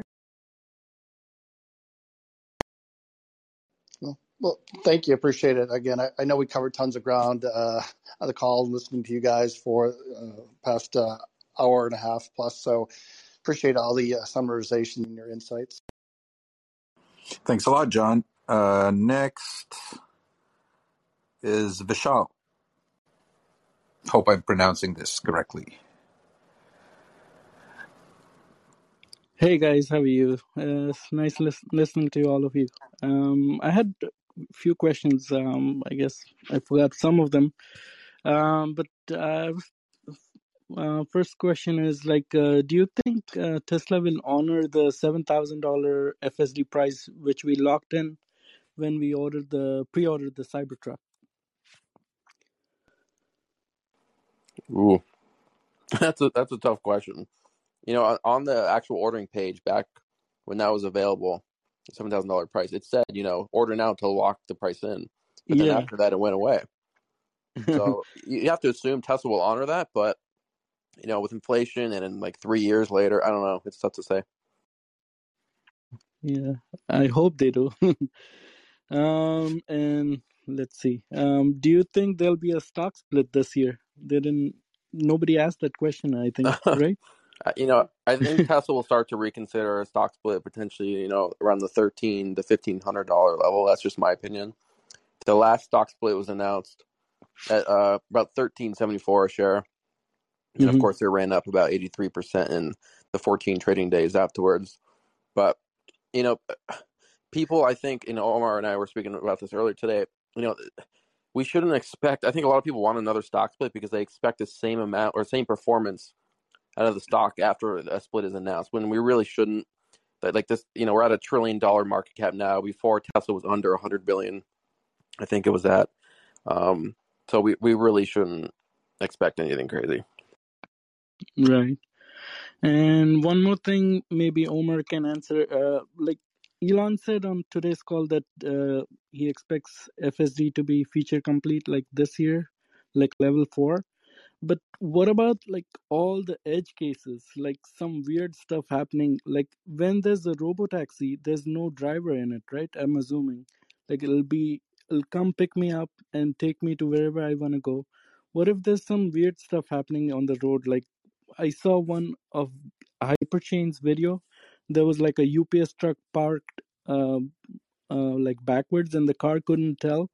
It's like so many like weird stuff happening edge cases. Do you think they'll be able to perfect out all the things and figure out all the edge cases before it's deployed? And and it's happening this year. Well, you know, every year Elon says that they're going to solve autonomy, and that's the goal they have for the team. They want to solve autonomy, and they'll solve autonomy, whatever it takes. But this should not be taken as a guarantee that they're going to solve autonomy this year. He says it every year. Yeah. So if he solves autonomy this year, it'll be great. But frankly, it doesn't matter whether he solves autonomy or not, right? So they're making improvements. Don't go based off Elon's quotes, which mean nothing, right? Go based off looking at the software. Go try it yourself in your area and see the rate of improvement for yourself. And you'll see that it's getting better. And you can argue about how much longer will it take, but it keeps getting better faster and faster. And as they put out improvements, you'll see, you know, you cut down one problem, and that may have been multiple interventions in a drive before that now go away every time you do the drive. So as you cut down on these things and you focus on the biggest problems first, you'll be amazed at how quick they'll be able to improve things and how many things you can do to, you know, quote unquote cheat to get the system to improve a lot better. Like for example, what Cruise is doing where they're just having their service operate at night when there's no traffic from like 10 p.m. to 3 a.m. That's like one way you can cheat. There's a lot of ways you can cheat. You can block off areas that you know don't work. You can have the car take a longer route because you know it's more likely to be disengagement free. You can drive it, you know, only up to 30 miles an hour. So I think we'll be surprised. But in all likelihood, do I expect there to be robo taxis before the end of this year? No, I would not be surprised. As, as a matter of fact, I expect there to not be any robo taxis. Do I think it's possible? Yeah, I would assign maybe, you know, 3% chance that they're able to pull that off somehow. It would be a miracle. But I think they're making serious progress. And I think they're going to convert a lot of people to attaching an FSD with their car when they see what this software can do today already in its imperfect state. And they're going to sell a lot of FSD subscriptions. And down the ro- lo- road, when they do per mile or pay per use pricing, they're going to sell a lot of that too because what they have is very compelling. So they're not going to solve autonomy, but the software is going to get so good. Like today, I already get in my car and it drives me around. And okay, I want to go get dinner. Take me to this restaurant. And it drives me all the way there, no takeover, through San Francisco, which is like a shit show. Hills, people running into the street, all this stuff, and it handles all of it. Before it's even been released as a driver assistance system, this beta drives me all the way to restaurant and then all the way back, zero takeovers, right? So, okay, where are they a year from now, two years from now? It's going to be extremely good. Like by the end of this year, I don't know if it'll be truly driverless, but what I expect is that it will work most of the time. Like most drives, there won't be a takeover. And I think that's going to be very compelling for people, even though it may not be truly autonomous. And I believe that you'll basically be able to get out, summon your car in a parking lot. It pulls out of its parking spot driverlessly, comes to you. You get in the car. It pulls out of the parking lot itself, drives all the way to the destination, pulls into the parking lot there. You get out of the car. It goes and finds a parking spot and parks. That whole thing, I think, will be automated by the end of the year and it'll be out of safety score. It'll be released and people will pay money for it. So, really, the question of when they achieve autonomy is not really all that relevant to the financial picture. They're going to sell what they have really well. And when it's actually good enough to be driverless, we'll know because we'll have been using it for a long time. And that'll obviously be a massive inflection point. But at, it, it's kind of like an increasing function. As it gets better, it just provides more and more value on an exponential basis. And when it's driverless, it just takes off. I know. I mean, I'm a. I got the FSD beta too, and I've been testing it, and I love it.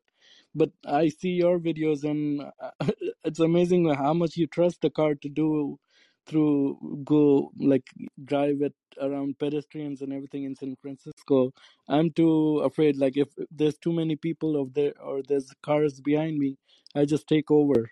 Like, uh, but I see the improvement happening like with every release. And before it couldn't even make a simple like a left turn uh, not even a turn it was like a curve and uh, now with the new so- software I, it does like take the turn very easily so i'm just excited for the future like what's gonna happen next year and the next year after that so hopefully one day Thanks a lot, Vishal. Uh, taking thank you last caller. thank you Oh, so I didn't make it up. There was another Joe. I thought I had dreamed him up. Joe, you're up. Joe, come on. My microphone. Here we go. There we go. Now, uh, this is my first time using the app, and I see there's a stupid little microphone icon in the bottom right corner that you have to tap. I was looking for it, so not the best app. It should just come on automatically, but great. We, we completely agree. Yeah, okay, horrible. cool.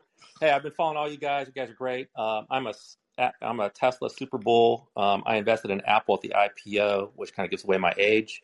So I've literally sold all my Apple shares and moved into Tesla. Um, huge position by any stretch of the imagination. And um, I am incredibly bullish. Um, I, I have FSD beta. I have an MS Plaid, best car I've ever driven. I've got a Ferrari F12 Berlinetta. I don't even want to drive anymore. This car just blows away. Handles great.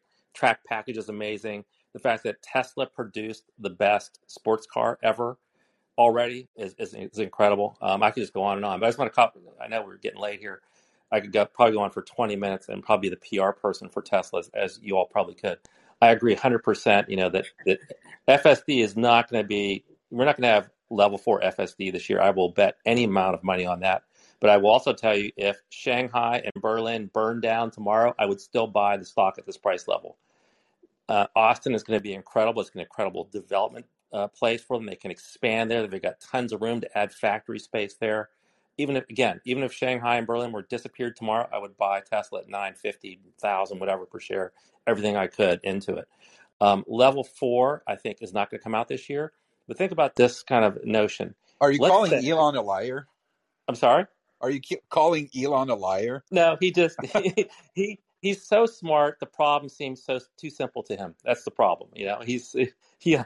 So, but we, we will definitely get there. I think he truly believes it. He truly believes it. But um, so let's just say you know that these meteorites were falling out of the sky and were killing forty thousand people in the U.S. alone a year and injuring another severely injuring another four million per year. And there's this little app you can install on your iPhone And for five dollars a month, it not, it gave you a ninety nine percent chance of that not happening to you at any given time.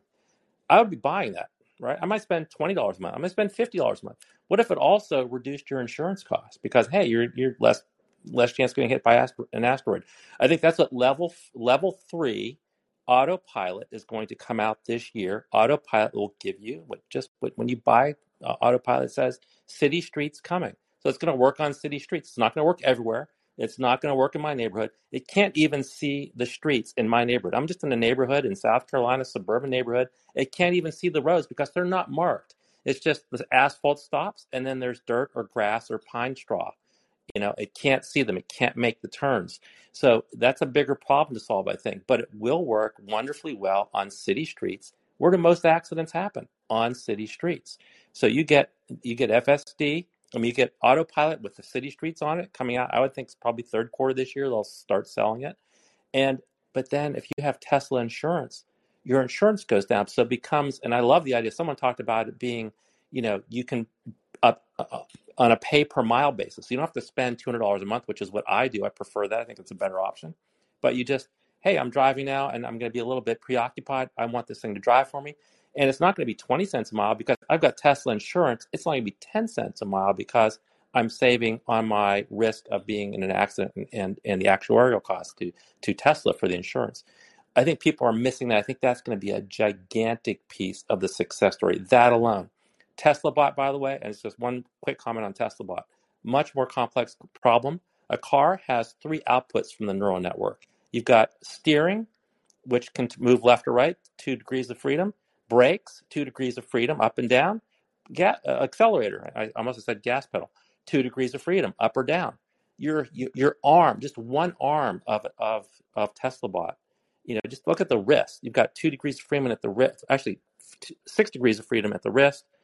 Uh, multiple joints there. It's just one limb of a of an autonomous. Uh, yeah, but it robot. operates in an environment that's much more friendly. So lots more degrees of freedom and movement and, and complexity of movement, but you have it's a much more controlled environment. If you're Mm, thinking about a Tesla bot on the factory line, you know Mm. it knows what to expect, what's coming. It's there's no like crazy driver coming in from the left Oh, on the oh, blind. Side, and you about have to like yeah, I agree. For the first use, yeah, but long term, you want to be able to work anywhere, walk around in your house, and and do your chores. I mean, that's where that's oh where yeah I'm yeah yeah. yeah, But Yeah, first iterations, I'm definitely seeing them on the right, assembly line, and right, not like just like walking around and you know right. go, going to walk your dog and going grocery shopping for you and stuff like that that's down down the road Right, but I still think it's much more complex. I think it's much more complex on the output side in working in a 3D world, whereas the the uh, the car really is working only on a single plane. It's just in a 2D world essentially. And so you got a 3D world. I, I think it's much more complex, even at the simplest level, in my opinion. Um, and not the safety issues, of course, but I think I believe that Dojo is for is for Tesla bot. We don't need Dojo for, for autonomous driving at all. I agree if all the hardware is adequate to do it. But I think I believe, and they didn't say it, but I believe they, they realize they need for, for Tesla bot to actually work in the real world as as someone that would be maybe going into nursing homes and delivering food trays and those sorts of things. Um, I I think that's a much much harder problem, many, many orders of magnitude harder.